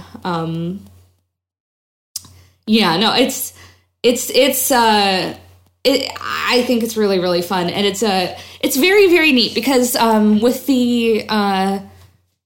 with the campaign, there's definitely like scores that you can get. There's star rankings that you can go for, and there's you can fail if you want to, although you can turn off being able to fail a thing if you want to. So there is game in there, but then once you're doing kind of like the freestyle mode, you're basically it becomes like, okay, I want to make something that sounds really good to me. To the point where I have a couple of things where I'm like, I want to go back and remix the thing that I mixed a while back because I really liked how it sounded, and I don't get that from other music because I'm like, man, that mix I made was really good, and I got to go listen to it. And as somebody that hasn't really, like, I've done very, very basic audio mixing. Like, I used to do internet karaoke, so I used to mix people, like, mix audio together for that. But it was very, very simplistic, mixing people's vocals with an instrumental track. But here it's like it's robust, but it also is accessible enough that like almost immediately you feel like, all right, I am making something pretty good to listen to here, and it's very fun in that way to be able to say, okay, I have I'm able to have this level of creativity and make something. But also make something listenable. Mm-hmm. Yeah, it looks like too that the VIP edition just comes with the launch pack, so you can also even get the songs that come in the VIP edition for a bundle as well. Yeah, I don't know. Maybe it makes sense to just get the base game and start there. I'd say so. I mean, like I said, it is almost certainly going to be at my top 10 of the year because it is. I got it because it is very fun, and it is also I think a really good game to just if you just are like kind of bored and want to do something for the next 10 minutes is to like pull it up and just be like, I'm gonna make a mix for a little bit and like then you're just like enjoying all that stuff and making some weird, unholy combinations of sounds, but somehow sounds good to you, or at least sounds good to me. I was doing that with Spin Rhythm, which is a rhythm game that I really, really like, highly recommend to people. But I hit a point with Spin Rhythm where I got good enough at it that it was becoming like, I need to play this and really, really focus. Mm. So it sort of lost that, like, I still love it, but it lost that sort of like, oh, I got 10 minutes to spare. I'm going to play a couple songs because... Yeah, and I think that if you play... That's why I like that there's multiple modes in that, because you can play some of the ones where they have specific requests. The audience will be like, hey, play me All-Star by Smash Mouth, and you're like, okay, I'll add that to my mix now. But in freestyle mode, there's basically no restrictions. So you can kind of sit around and just mess around with the music and mess around with what you think sounds good. And it feels like there's a nice balance between, okay, I can, if I have 10 minutes and I just want to mess around, then you can do that. Or you can also try really hard. And some of it can get kind of tricky too with the requests, but you're also trying to make it sound good to yourself, because you're like, I could match all the requests and have it sound terrible, but what fun is there in that? I need Neil Ciceriega to start streaming this. Oh my god, me too. That's what I was thinking. Well, especially putting an all-star in there. I was like, Can you just put the whistle? Because that'd be very funny. I don't know if it... You can have the whistle in there, but I don't know if you can just put the whistle on. I'd have to check. They need to add the Yahoo. Oh my god! Please, guy as a triggerable sound effect. Please, no. I legitimately, if they put out a DLC pack for this game that was all just like, hey, this is Neil Ciceriega inspired memes, songs. The mouth pack. Yeah, exactly. I would be like, I will pay whatever dollar amount. Just call it More Mouth. If they just put the Ghostbusters theme song in there and that you could mix it around in various ways, I'd be like, best game of the year. Let me tell you right now, I would be, if this game gets a year or more of DLC support, let me rephrase this. If Ghostbusters is not in this game in the first year, I will be absolutely shocked. I'll be so. It seems mad. Like there's no way. Especially because Harmonix is like the only studio that could make this game and then actually support it effectively, right? And then also get all the songs in there, because it's like there's like a very wide variety of music too, which I think is the other fun thing too, is that. Is that there's so many fun different genres and different types of music in there, where you're like, but then it's all very much only a big studio could get all the agreements to pull that all together. Yeah, and it's interesting because a lot of the songs, there's new stuff too, but a lot of it is stuff that they did for DropMix. Mm-hmm. So I wonder how those. I would be interested to see how those agreements worked out. If it was like how it. How I was wondering about that too, because changed to Fuser, because it really is. I mean, it's pulling a lot from. I mean, that's a big part of why I ended up getting it pretty early on, was because I always really wanted to play DropMix, but I never picked it up, and I was like, well, this is pretty. This is like an even more accessible version of DropMix. Yep, and it seems better too. Yeah. There's more. I know that mind control. I know that "Call Me Maybe" is in both DropMix and Fuser, and yes, and it's very useful. It is extremely useful. Although the only time I actually failed a level was when I was soloing the vocals from "Call Me Maybe," and I was like, "You guys just don't understand music, this audience, and I can't work with this." Yeah, it's.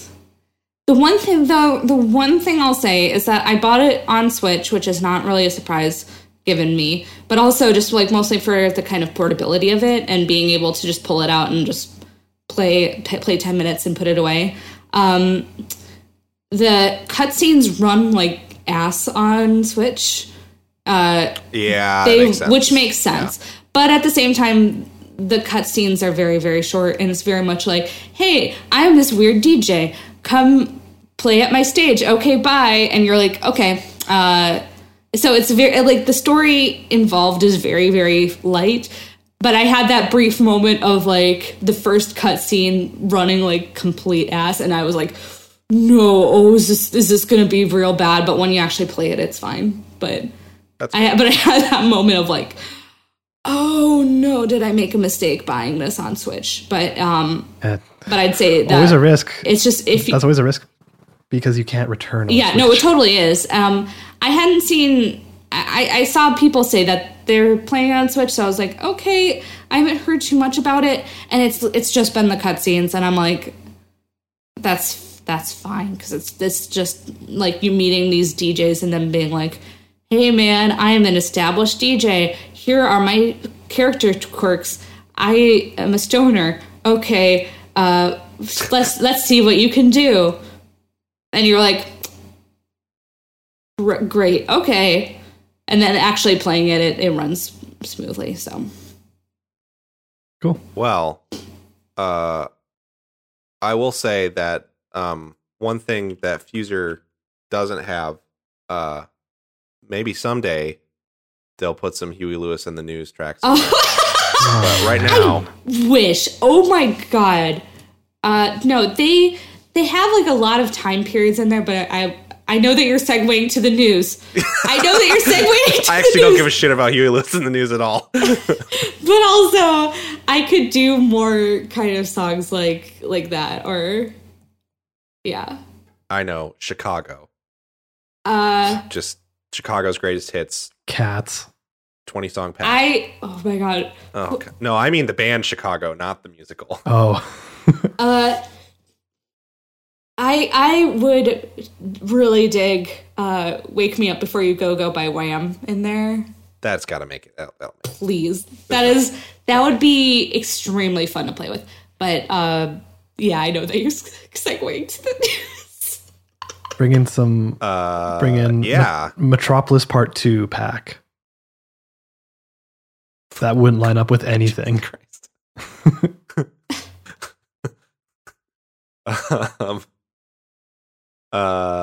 In the Hall of the Mountain King pack. Anyway, not a lot of news happened this week, but the news that did happen was, I guess it was kind of a mix of good and bad. It's not all good. But this first story that we have here is very good. Fleet Fatales is going on. I don't know anything about this, so. It's been good. I think it's been going on for most of the week. It's actually, I think today is the last day of it. I think it's just ending. Yeah, like I think if you're listening to this on the day we post it, you got about 6 to 8 hours to continue watching Fleet Fatales. It's a GDQ event. But there's quick. But there's a lot of stuff on the YouTube channel. Like the YouTube, GDQ YouTube channel has a bunch of uploads. So even if you haven't caught them, I'm probably going to go back and watch some of those playthroughs. Very cool. I don't have a lot of thoughts on it because I don't really watch much GDQ. GDQ, all women for the Malala Fund. So very cool. It's rad. Should support even if you don't watch what they're doing. You should throw them some support. We also got a story about the PS5. The only way to back up your saves is with PS Plus's cloud saves. Not put them on a USB stick. I wonder how much of this is tied to the fact that I think external storage in general isn't fully supported on the PS5 yet. And if this will change eventually. I don't know if you have any thoughts on it, Alex. No idea. Yeah, I have no clue. I mean, I don't have a PS5, so I can't test anything with it. Like, I can't plug in something and kind of debug it. But yeah, I don't know. It seems. I mean, PS Plus is pretty much something everyone needs to have at this point, right? Like, so the cloud saves being there, it kind of comes along for the ride. But it does suck that you can't just throw your saves onto a stick or an external hard drive or whatever and just go around. I wonder if you can, if you do that PS4 transfer thing that you can do, if that pulls the saves that are on your PS4 over with the like system transfer.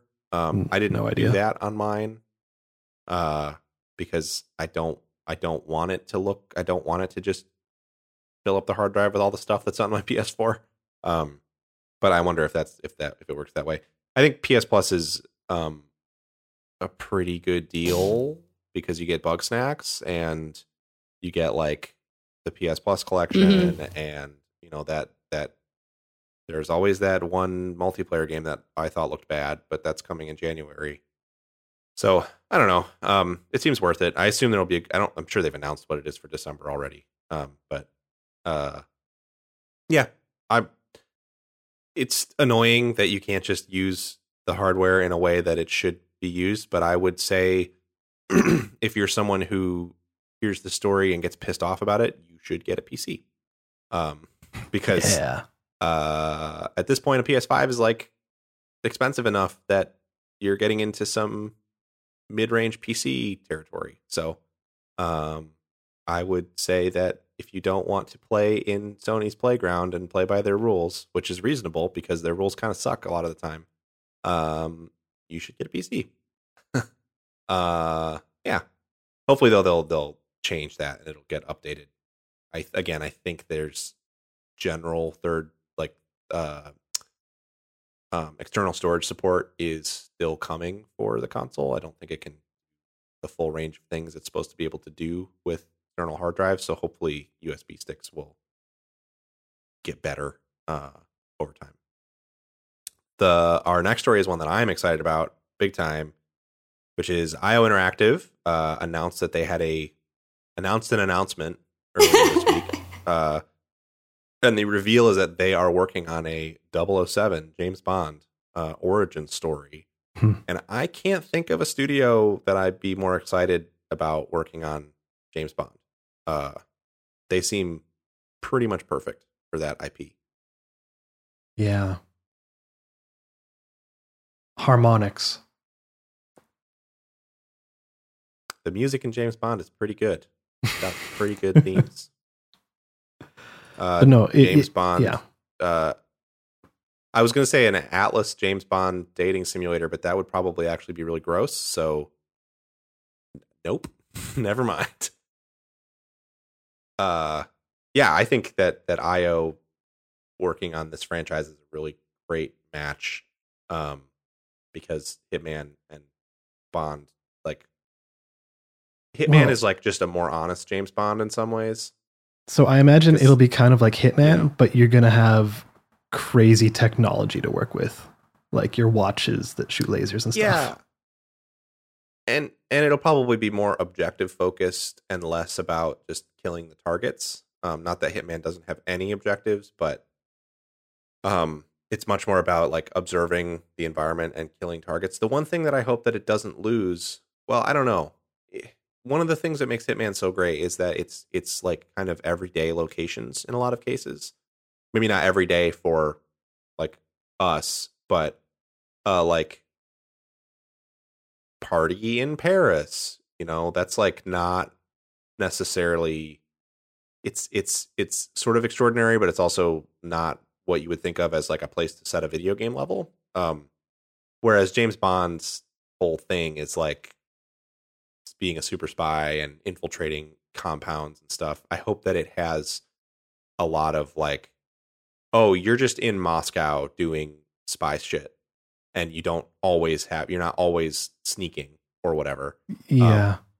I mean, I hope that it's like that. The Hokkaido level in Hitman seems very James Bondy.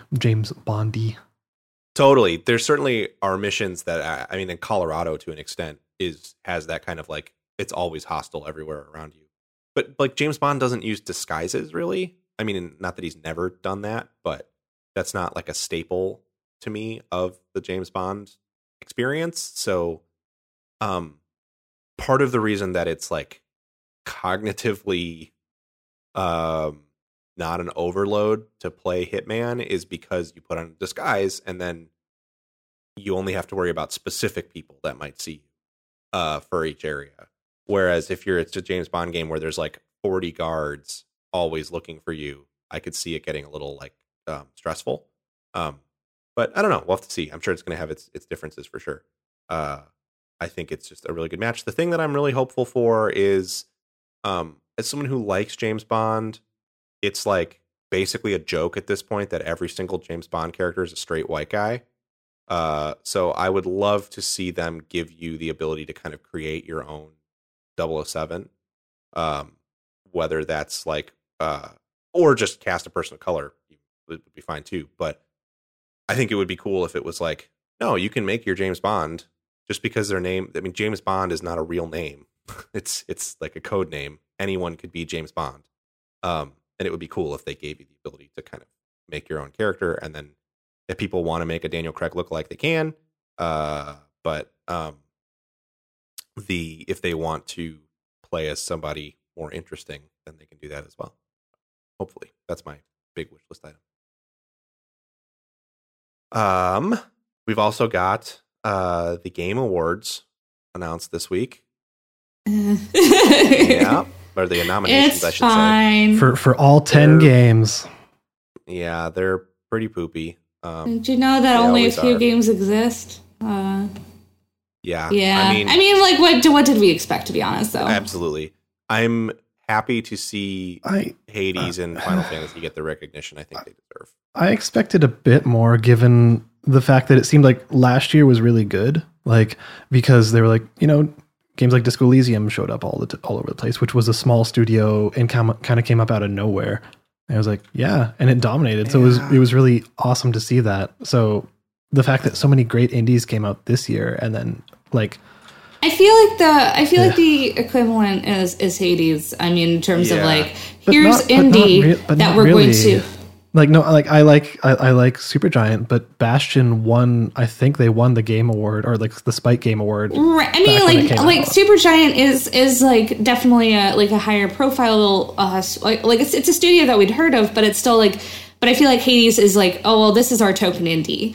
And I... Kind of, yeah. In a way. Where it's like, here's the independent game that we're going to nominate in addition to all the other, big studio games that we want to keep favor with, because we're going to have announcements and stuff at this. So Yeah. I definitely get that feeling that it very much is like... I think that the winners are honest. At the Game Awards, I mean, they poll game critics. I think that I don't think they're like faking the winners, no. But I do think for the nominees, I mean, if you look at them, Doom Eternal.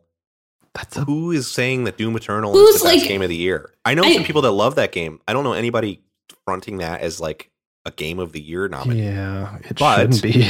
But. It's Bethesda's big game, and Bethesda does a lot of shit with Keighley at the Game Awards. So, and then, hey, maybe they'll have like a new trailer for a thing at the Game Awards. Yes. And then that also ends up raising the profile of the Game Awards as well. So it's like, I do think that there is an element of that, and then also there's an element of, hey, we want to curry favor with these big studios so that we have like the big exclusive announcement at the Game Awards, and then they tend to have like a couple of indies that are kind of more kind of their token, and that's why I think Hades is, even if it's not necessarily like it came out of nowhere hit like Disco Elysium was. I think that it kind of fills that similar kind of place. I think to a degree too, and it's important for us to remember that the Game Awards is like the most populist game awards show or awards thing that exists. Mm-hmm. Ghost of Tsushima is not going to be on my top 10. It was fine. It was good. It was all right. I don't regret buying it and putting whatever 15 hours into it. I didn't finish it. I don't know if I will. I mean, I had the exact same experience as you, Pat, where I'm like, bought it, put like, 10, 15 hours. I was like, that was pretty good. Yeah. I like and then, the combat in it is better than in Assassin's Creed, but at the end of the day, it does the same thing brain-wise for me, and I like AC more. So, yeah. So for context, if anyone's listening and hasn't looked, I won't read every category, but the Game of the Year category is Doom Eternal, Final Fantasy VII Remake, Ghost of Tsushima, Hades, Animal Crossing New Horizon, and Last of Us Part 2. And I would swap at least 3 of those games for other things. Sure. I mean, yeah, I would swap 4 of those games for other things personally. I know I'm the one person in here who's like, Animal Crossing deserves. But so that's what I was going to say, though, is like, to me... I don't see Ghost of Tsushima in this place, but at the same time, when I dip into like more like populist, like the replies to Sony accounts on Twitter and stuff, people fucking love Ghost of Tsushima on a large scale, mainstream scale. People are ultra passionate about that game. I think Last of Us 2, and we don't have to litigate this now, I hate that game. But people fucking love that game. Same with Animal Crossing. I don't hate it, but it doesn't speak to me on a Game of the Year level at all. But I think there's like tons of fans who love that game. So I think this list, you know how actually I feel. Is now, pretty... Now you know how I feel about Control. Well, the difference is that I'm right and you're wrong. No, but... Hey, did you know in Animal Crossing you can fill a museum with stuff? And yeah, because you could do that in the last Animal Crossing. And the one before that. Yeah. The one before you can go swimming. You can you build your island up. The island is new. Well, anyway. Being able to terraform it. Yeah. Look. There's Allison, like there are implications here, but at the same time, I am happy to go. I'm happy to ride with you on Animal Crossing if we can use that as the ammunition to hammer Last of Us further down the list. Sure, but that's not a conversation for now. But yeah, I don't know. I think it makes sense on a populist level. I think something like I saw a lot of people complaining that Half-Life Alyx isn't in the Game of the Year category, which is a game I still need to finish. That game is seems brilliant from what I have played. Playing that game is fucking impossible for most people. That game requires like $2,000 of equipment to play. So it's me as somebody that loves Half-Life 2 very much and loves Alex Vance even more so. I'm like twiddling my thumbs, going, "It'd be nice to play that game," but and it's not like Valve is taking strides to make it more accessible for people. So I understand it's probably going to end up high on my list, but it just like, you know, I'm trying to think of a good example from Microsoft Flight Simulator. Let's talk about that. I'm not sitting here saying Flight Simulator should be on the Game of the Year list, even though it's one of my games of the year, because to properly enjoy that game, you need a shitload of hardware. So I think people need to kind of take a step back and understand that this is a award show for fans more than it is for like actual critical analysis of anything.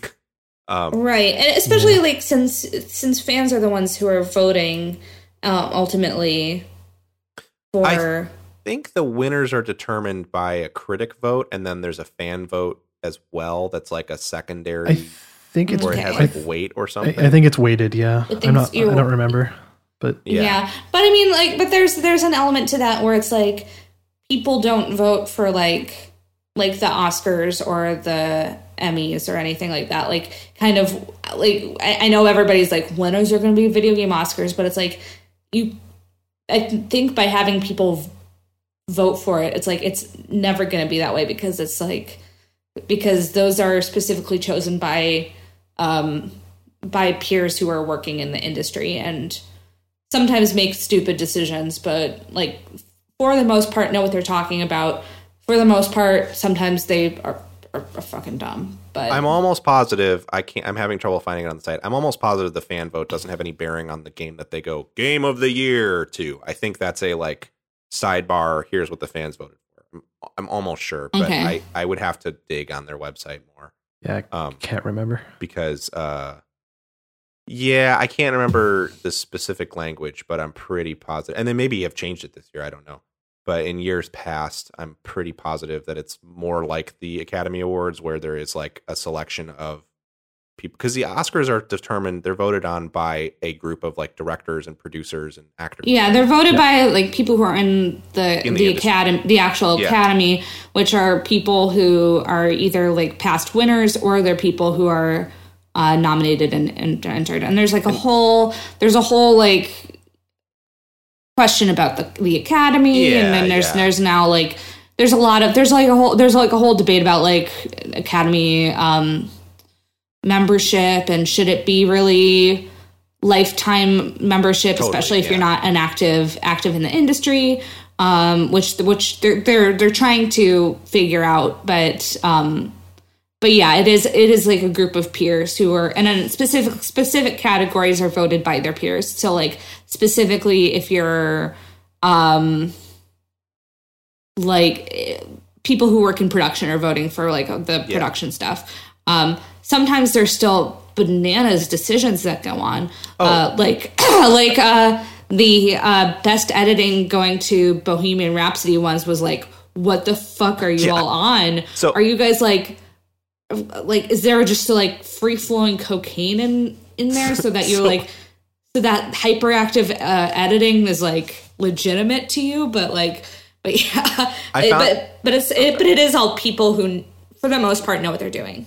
I found it on the website. Finally, it's 90% determined by critics, and then 10% is the fan vote. So the fan vote does play into it. It's just only 10% weighted, which is probably fine because if someone was super determined, they could probably write a script or a bot to just vote for the same thing a billion times. Yeah. But the voting jury is more like the Academy. I don't think it's quite as I don't think there's quite as many politics, but right. Yeah. I could honestly talk for years about the Academy Awards. Let's be honest, because I think it's really fascinating, but it's also has years and years and years of politics and trying to make things more diverse and trying to make things less kind of stodgy and then it also has ranked choice for the best picture, which is interesting. So, I do think it was cool to see 13 Sentinels get a best narrative nod. That's good. It would have been better in best art direction, but it's nice to see it there because I think it looks. I still hate the art direction in that game. Wait, okay, but for real, do you know when the eligibility was done for the Game Awards? That's the thing that bugs the shit out of me, because last year there was the whole thing around Jedi Fallen Order isn't eligible for shit because it came out November 15th, but then Spider-Man, which came out November 12th, is eligible for stuff. And I think that the big hemming and hawing from about it last year was that they didn't make Fallen Order available to the people who decide the nominees early enough, and maybe they did for Spider-Man, but overall it's just also that's also part of the whole difficulty of making an awards show where it's also an awards show to be promotional, especially for the holiday season, because say what you will about the Academy Awards, going back to that, but their criteria for eligibility is extremely clear. It's you have to be released in the year that's being talked about, and have a number of dates at a theater in New York and Los Angeles. It's very, very straightforward. But then also with video games, it's tough because there's so much a bigger time commitment as well. So it's it's very weird. But anyways, that doesn't fucking work. But anyway, that's it.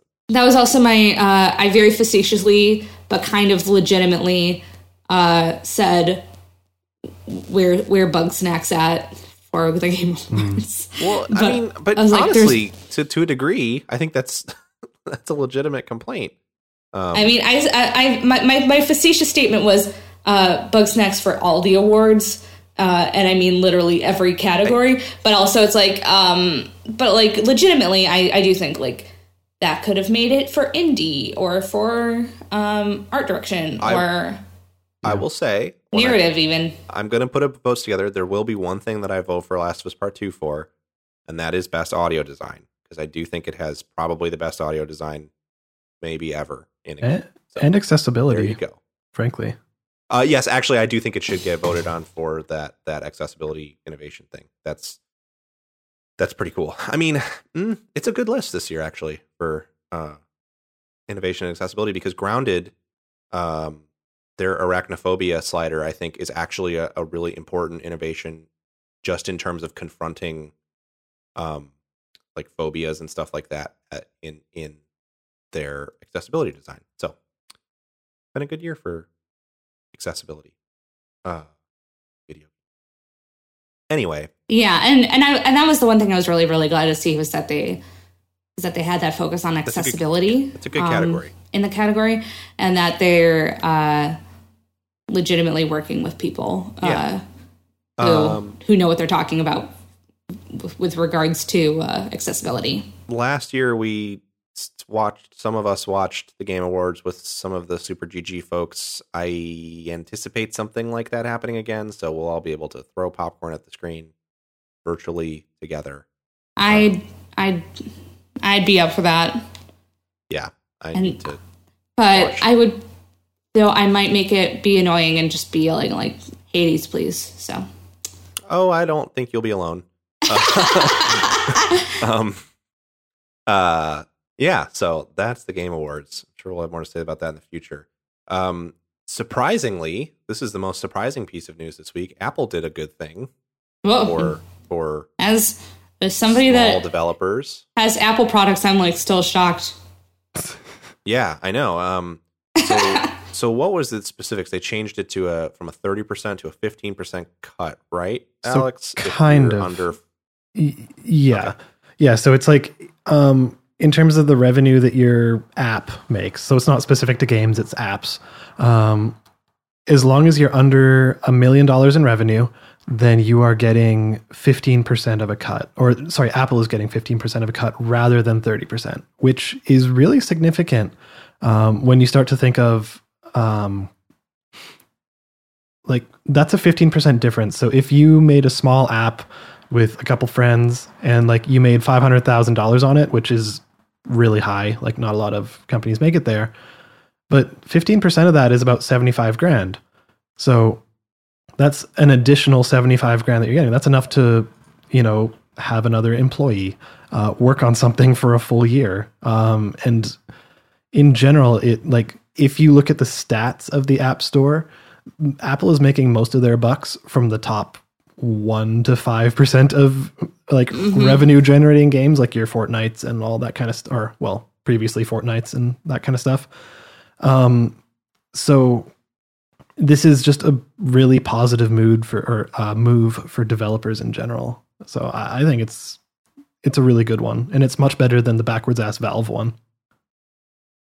Yeah. Yeah. It sounds like it. I definitely Valve's solution to this problem was like, what are you doing? Which was they gave you a better cut if you made more money, which is exactly ridiculous and very counterintuitive. Yeah. Well, it's also one of those things where it's, I imagine giving a better cut to smaller developers makes very little impact for Apple, but it makes a ton of impact for the developers. Exactly. So it's nice to see.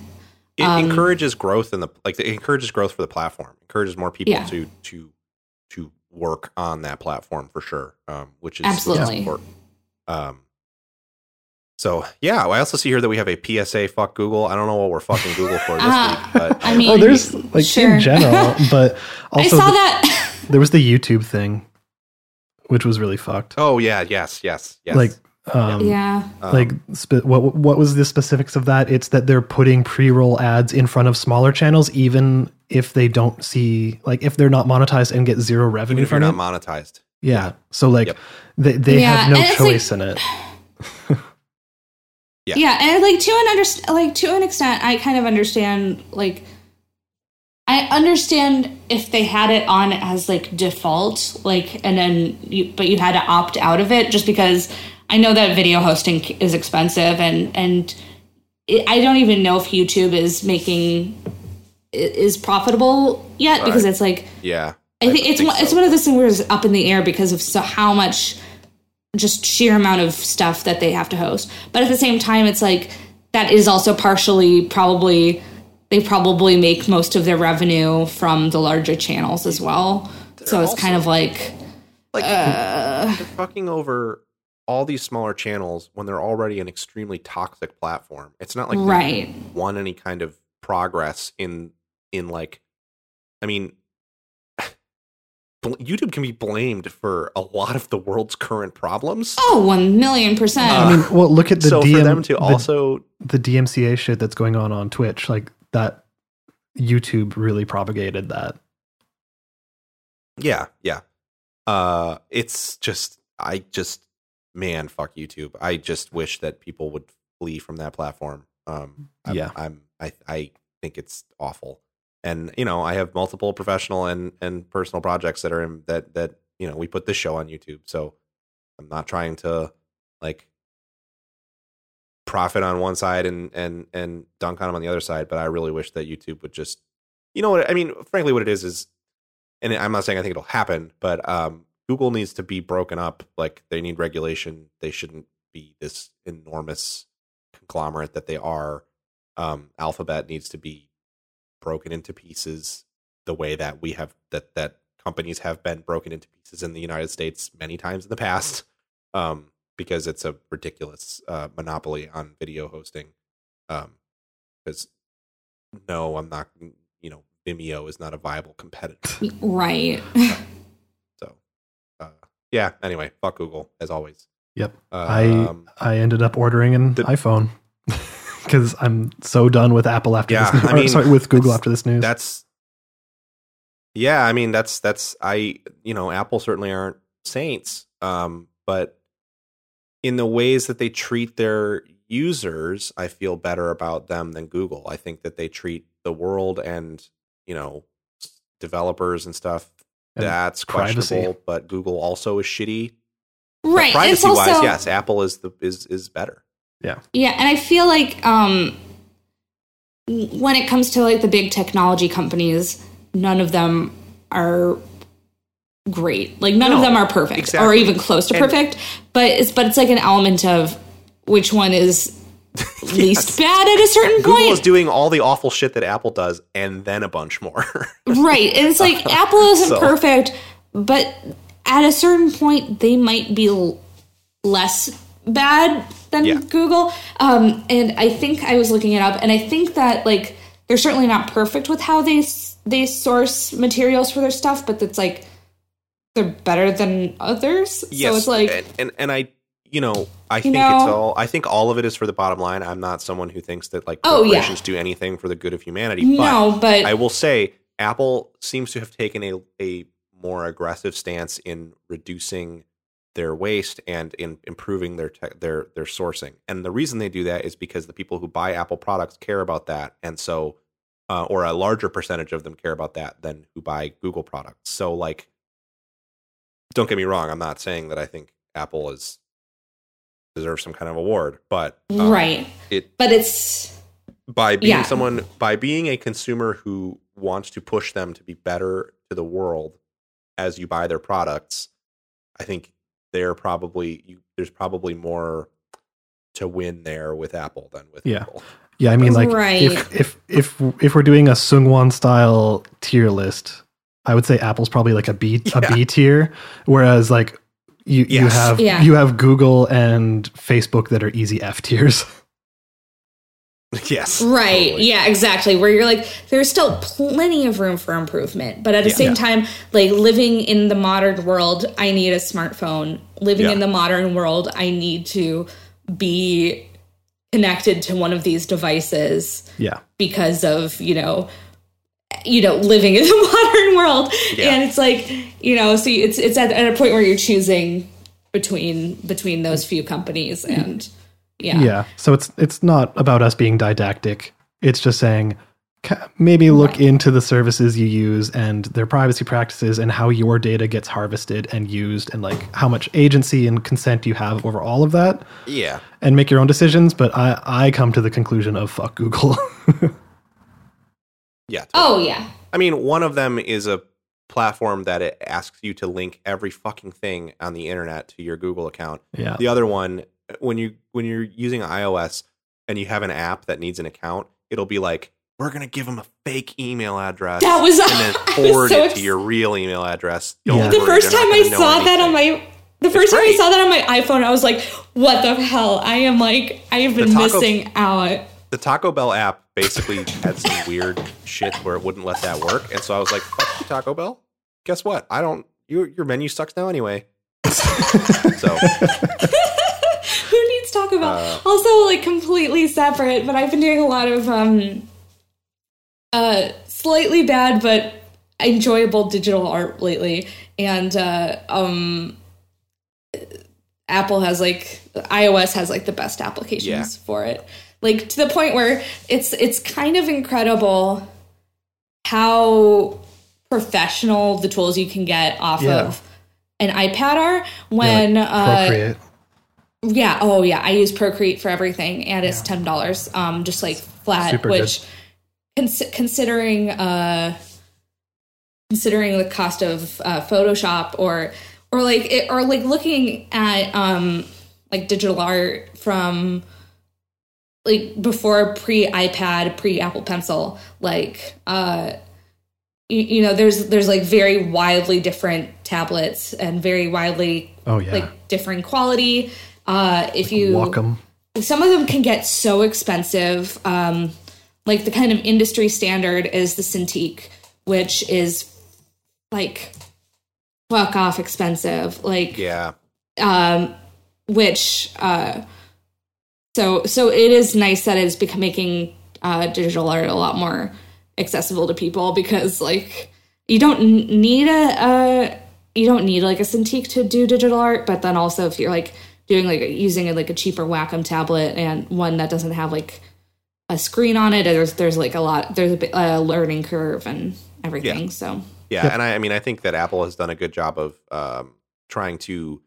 They were always seen as the super overpriced. Really, everything was so fucking expensive. I think they've done a reasonably good job of starting to expand in both directions, where they have more affordable options now for their phones and tablets that are actually really good. I have the standard iPad from last year that just that's what I have too, or something, and it's absolutely worth every penny. Absolutely, really well priced. That's the one I have too. I have the cheapest option to have an iPad with an Apple Pencil, and I'm like, wait a minute, this is the quality here. Yeah, it doesn't feel like you're compromising and saying I got the shitty one. It never feels that way. I'd eventually want to upgrade to a pro maybe, but it's it never felt like it was a downgrade, and to the point where they I remember talking to at the person at the Apple store, and they're like, yeah, you probably don't need a pro. Let's be honest. And I was like, okay, cool. But also, I don't want to just be an ad for Apple. They do plenty of shitty stuff, too. So. Oh, absolutely. I feel like I'm I don't want to be that person who's I don't want to be an Apple stan, because I'm absolutely not. But I can't believe you didn't put the news on here, though, Alex, that Tim Sweeney's head in ass comments about I didn't want to even give it attention. I'm not even going to repeat them here. It's so stupid. No. But I just wanted to bring it up to say that Tim Sweeney's a fucking asshole, and that guy can get bent. And I hope that Apple fucking cleans Epic's clock in as far as the entertainment value of that back and forth is concerned. Because Jesus Christ, extremely stupid. In addition to fucking Google and to a lesser degree with also some positives, Apple, the fuck Nintendo as well. A little bit, I say as somebody that's sitting next to my brand new Super Mario Brothers Game and Watch, which cost $50. Fuck Nintendo. Yeah, this thing. So they shut down this Melee tournament, which it's weird because I don't know how much. Frankly, as someone who's kind of on the outside and just hears shit about the Melee community, the only things I ever hear are bad. So I'm not necessarily saying that these are my homies, but also Nintendo shut down a Melee tournament because of for shitty reason. And it's it's if Jeff Bezos was going following Amazon drivers around or something and yelling in their ear, or going to your home after you order something from Amazon and asking and demanding you review it or something. Or Jeff Bezos getting really, really mad about using a first generation Alexa in a way that he doesn't like. Because Nintendo is because they have so much fucking money. Who gives a shit? Yeah. And also it's because they're saying it's because they're using an emulation tool, right? Which it might be one thing if they were trying to spread that for Smash Ultimate or something, but they haven't put Melee. They haven't been making profit off of Melee for almost 20 years. Yeah, or over 15 years. So it's it's not them using an emulator is not going to hurt your bottom line in any way. Yeah, and frankly, they're using Slippy, the emulator, or like the tool Slippy, part of the Dolphin emulator, to get good net code because it's an online tournament this year because it has to be. Right. Yeah. Like it's I don't think it's a compromise they want to make, but it's the best thing they can do to continue having the tournament. Yeah. Right. And so instead they just can't have it at all, which is Nintendo. I mean, if I was a Melee player, I'd be like, you know what? Fuck this. I'm not engaging with this anymore. This is bullshit. I'm going to go play something on a Sony platform. Or Rivals of Aether. Well, sort of. I mean, yes. Like, I don't see that happening, but you know, no, it's not going to. I'm not saying people who like Melee are like Melee people, but at a certain point, it's like it just sucks. These people dedicate themselves to this product you made forever ago, and your response to that is like, "Fuck you, stop."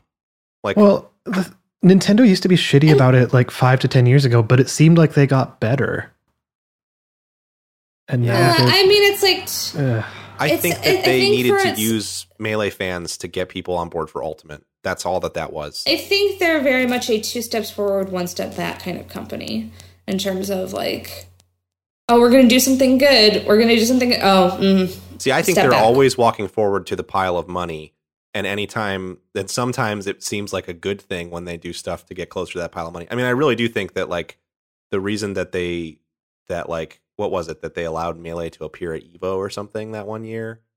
Yeah, that was all just because they wanted it to be marketing for a new Smash. Oh yeah, they didn't give half a fuck about that community. There was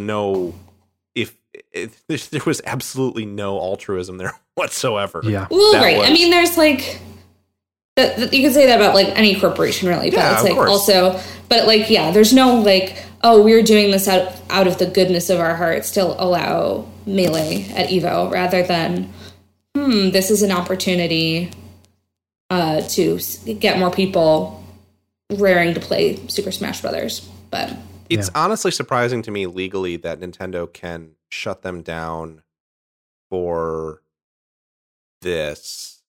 Like if I were to run a tournament like this, I would say to all of our competitors, we are going to do a tournament. Here's an NDA for you to sign as to how we are going to make this tournament happen. And in the NDA, I would say if we get targeted by Nintendo for like legal shit, you are also liable for this as well. Yeah. I don't know if that would stand up in court, but I would put it in the NDA because it seems to me that like if Nintendo doesn't know how they're doing it, then right, what are they going to do? It's more the problem that they kind of but it would be really. I mean, like I know that they're not going to be doing things out of the goodness of their heart, but it would be nice if they could just say, like, "Hey, we prefer you not using an emulator, but we know that the world is fucked right now, so we're going to turn another eye for." Just don't say anything. I mean, yeah, they just don't have to say anything, and they always worry about these precedents. But it's like, look, it doesn't fucking matter how many emulator sites you take down and how much you do this shit. If I want to go play Super Mario Sunshine without paying you money right now, it's not that hard for me to do. If I want to go play like. Fuck, if I want to go play Breath of the Wild right now on my PC, it's not that hard for me to do it without paying you money. So this, like, it's never worked. This the strategy of, like, shitting on people to like, halt the emulation of games has never worked for any How many people are going to be watching this tournament or participating in this tournament that don't know about the emulation being a thing? Like, you know. Yeah, all it does... As a person who likes certain Nintendo properties, but generally does not consider themselves a huge Nintendo fan, all it does for me is go, I don't know if I need to play the next Zelda that much, actually, because you guys suck. Yeah, and I'm more than happy to not participate in your community. See, as somebody who, I guess I'm probably the big Nintendo fan of this podcast, I'm like, oh, well, fine. I'll play the next one, but I'll be mad about it. And I'm playing Assassin's Creed and Ubisoft sucks, so I get it. I think your attitude, Allison, is the more common one, though, because I think Nintendo often gets a pass just for being Nintendo. Like, like, look at our next story. It also sucks big ass, and it's Nintendo being just full of shit. And it's just like, you don't see people talking about it as much and being as critical of Nintendo because they're the darling. They're like, oh, everyone loves Nintendo. Oh, they do quirky things. And like, the Switch is weird. And like, wow, they don't understand the internet. But. Well, with this next story, how intentional was? I really don't know much about the story. I saw stuff about it, but was it like the story is that by mistake or that's that a handful of streamers were banned from Twitch for streaming the new Hyrule Warriors game because it was quote ahead of release, but it was technically out in their region because it's a rolling release for the game. So it was like streamers in Australia and I want to say in parts of Europe as well. That in Europe they were streaming it like a half hour before it was technically out, but Nintendo got the banned. Whether it was intentional or not, the response from Nintendo should have been to get them unbanned immediately. So it's kind of like it's just shitty. And I agree with you, Alex, that I think that they get a pass. The struggle with Nintendo.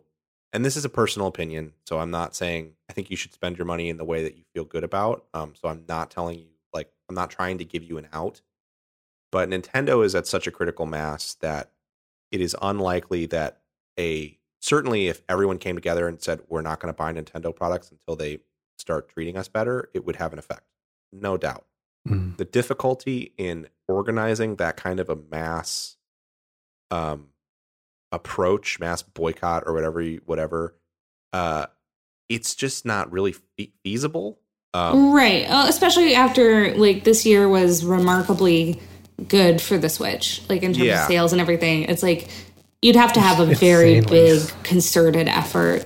So to me, the solution lies in, this is why, and I'll probably end up playing Breath of the Wild too. I'm not trying to like make a stand here that I'm boycotting it, but I think at the end of the day, like with many things, it's sort of a, if you are already not going to play something, it's very easy to say, well, I'm not going to engage with that.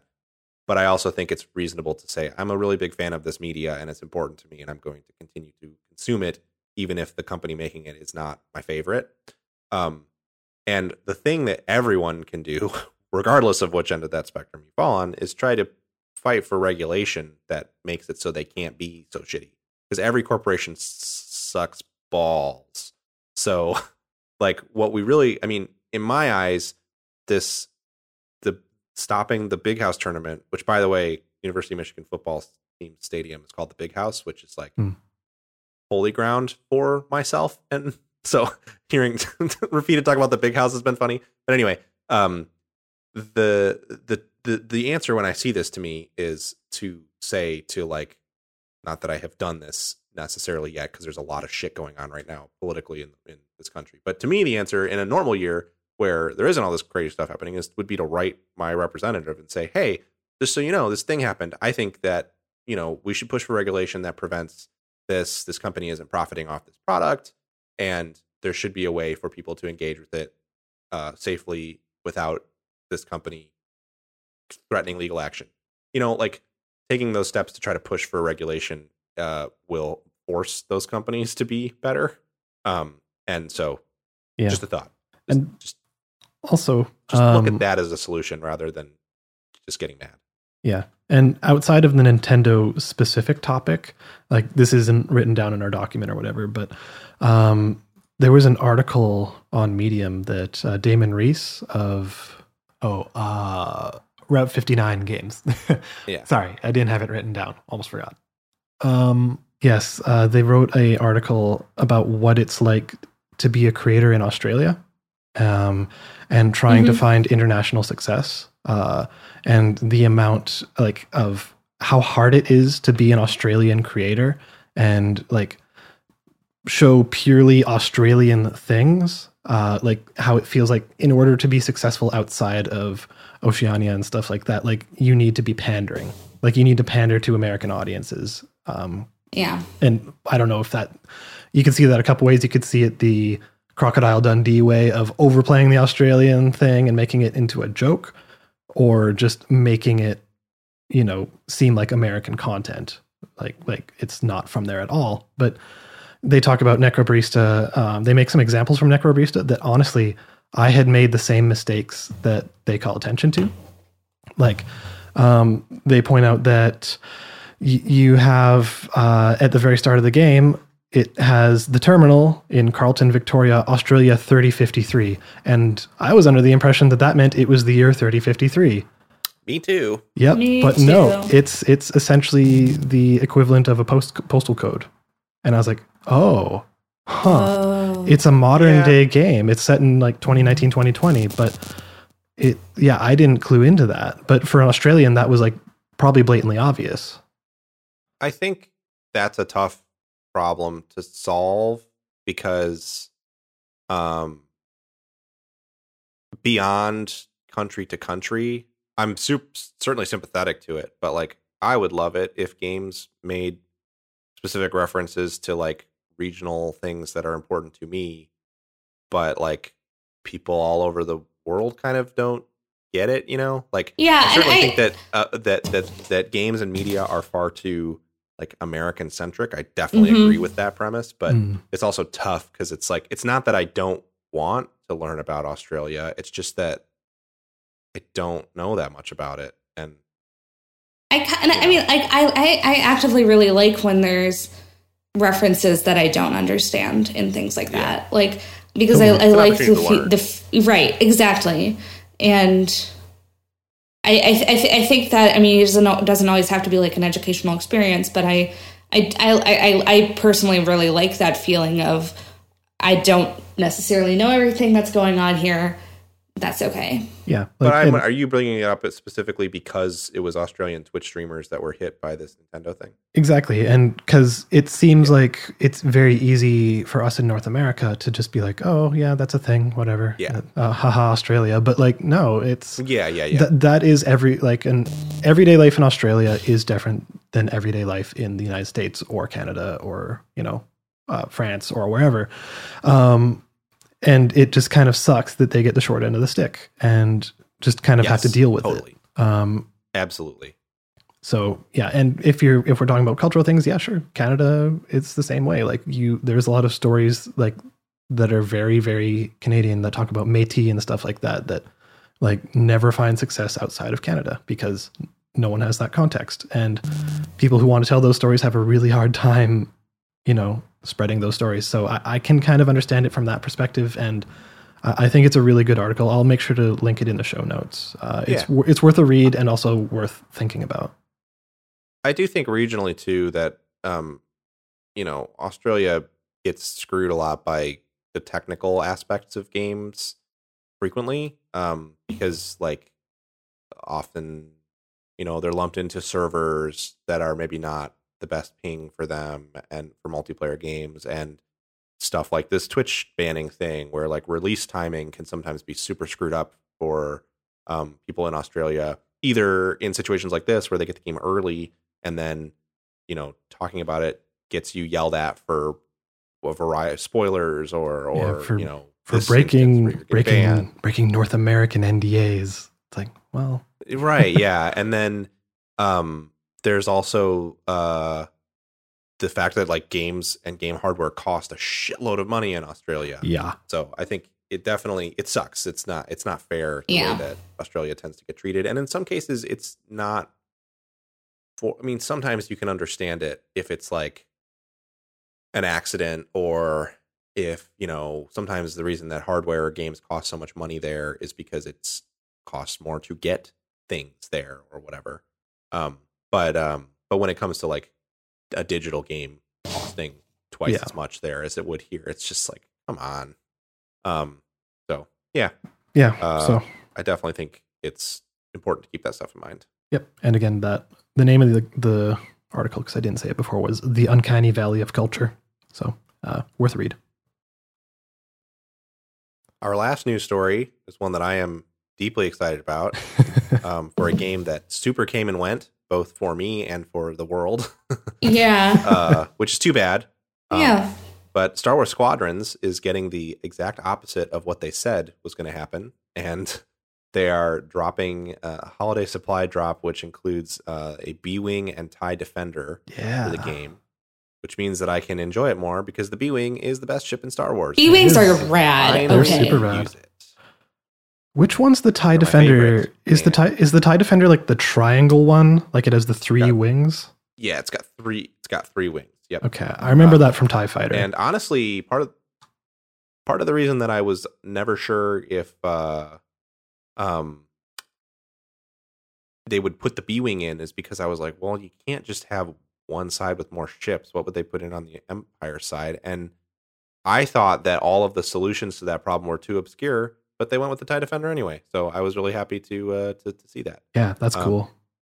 I didn't think they would ever put ships in that were not from the movies. So it was cool to see the TIE Defender making an appearance. So I'm excited for that. I hope it's a sign of things to come. I hope they get a big player bump so that maybe they'll do some more add-ons like this over time. I know that I'd like to check it out eventually. It's a good game. The reason that I fell off of it is because one, my HOTAS has some issues just generally. It's getting old.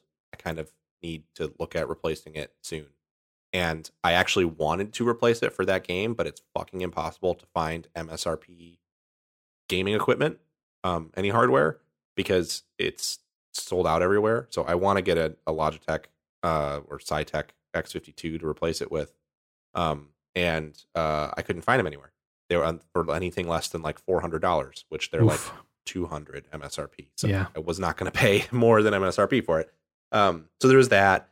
And then the VR support was like, it's fun to play it in VR, but it's also always, even though I have the simplest VR solution for it, it's still a hassle. And playing it in not VR, I did the whole back and forth of like, well, I should play it in VR because I can.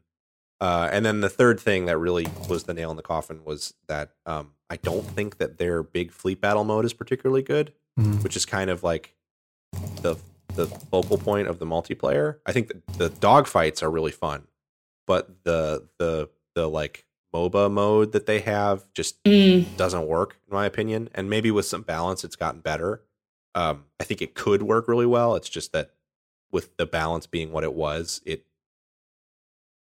there were things like people would just park an X-Wing in space and then point the nose down at the top of a capital ship and just fire away.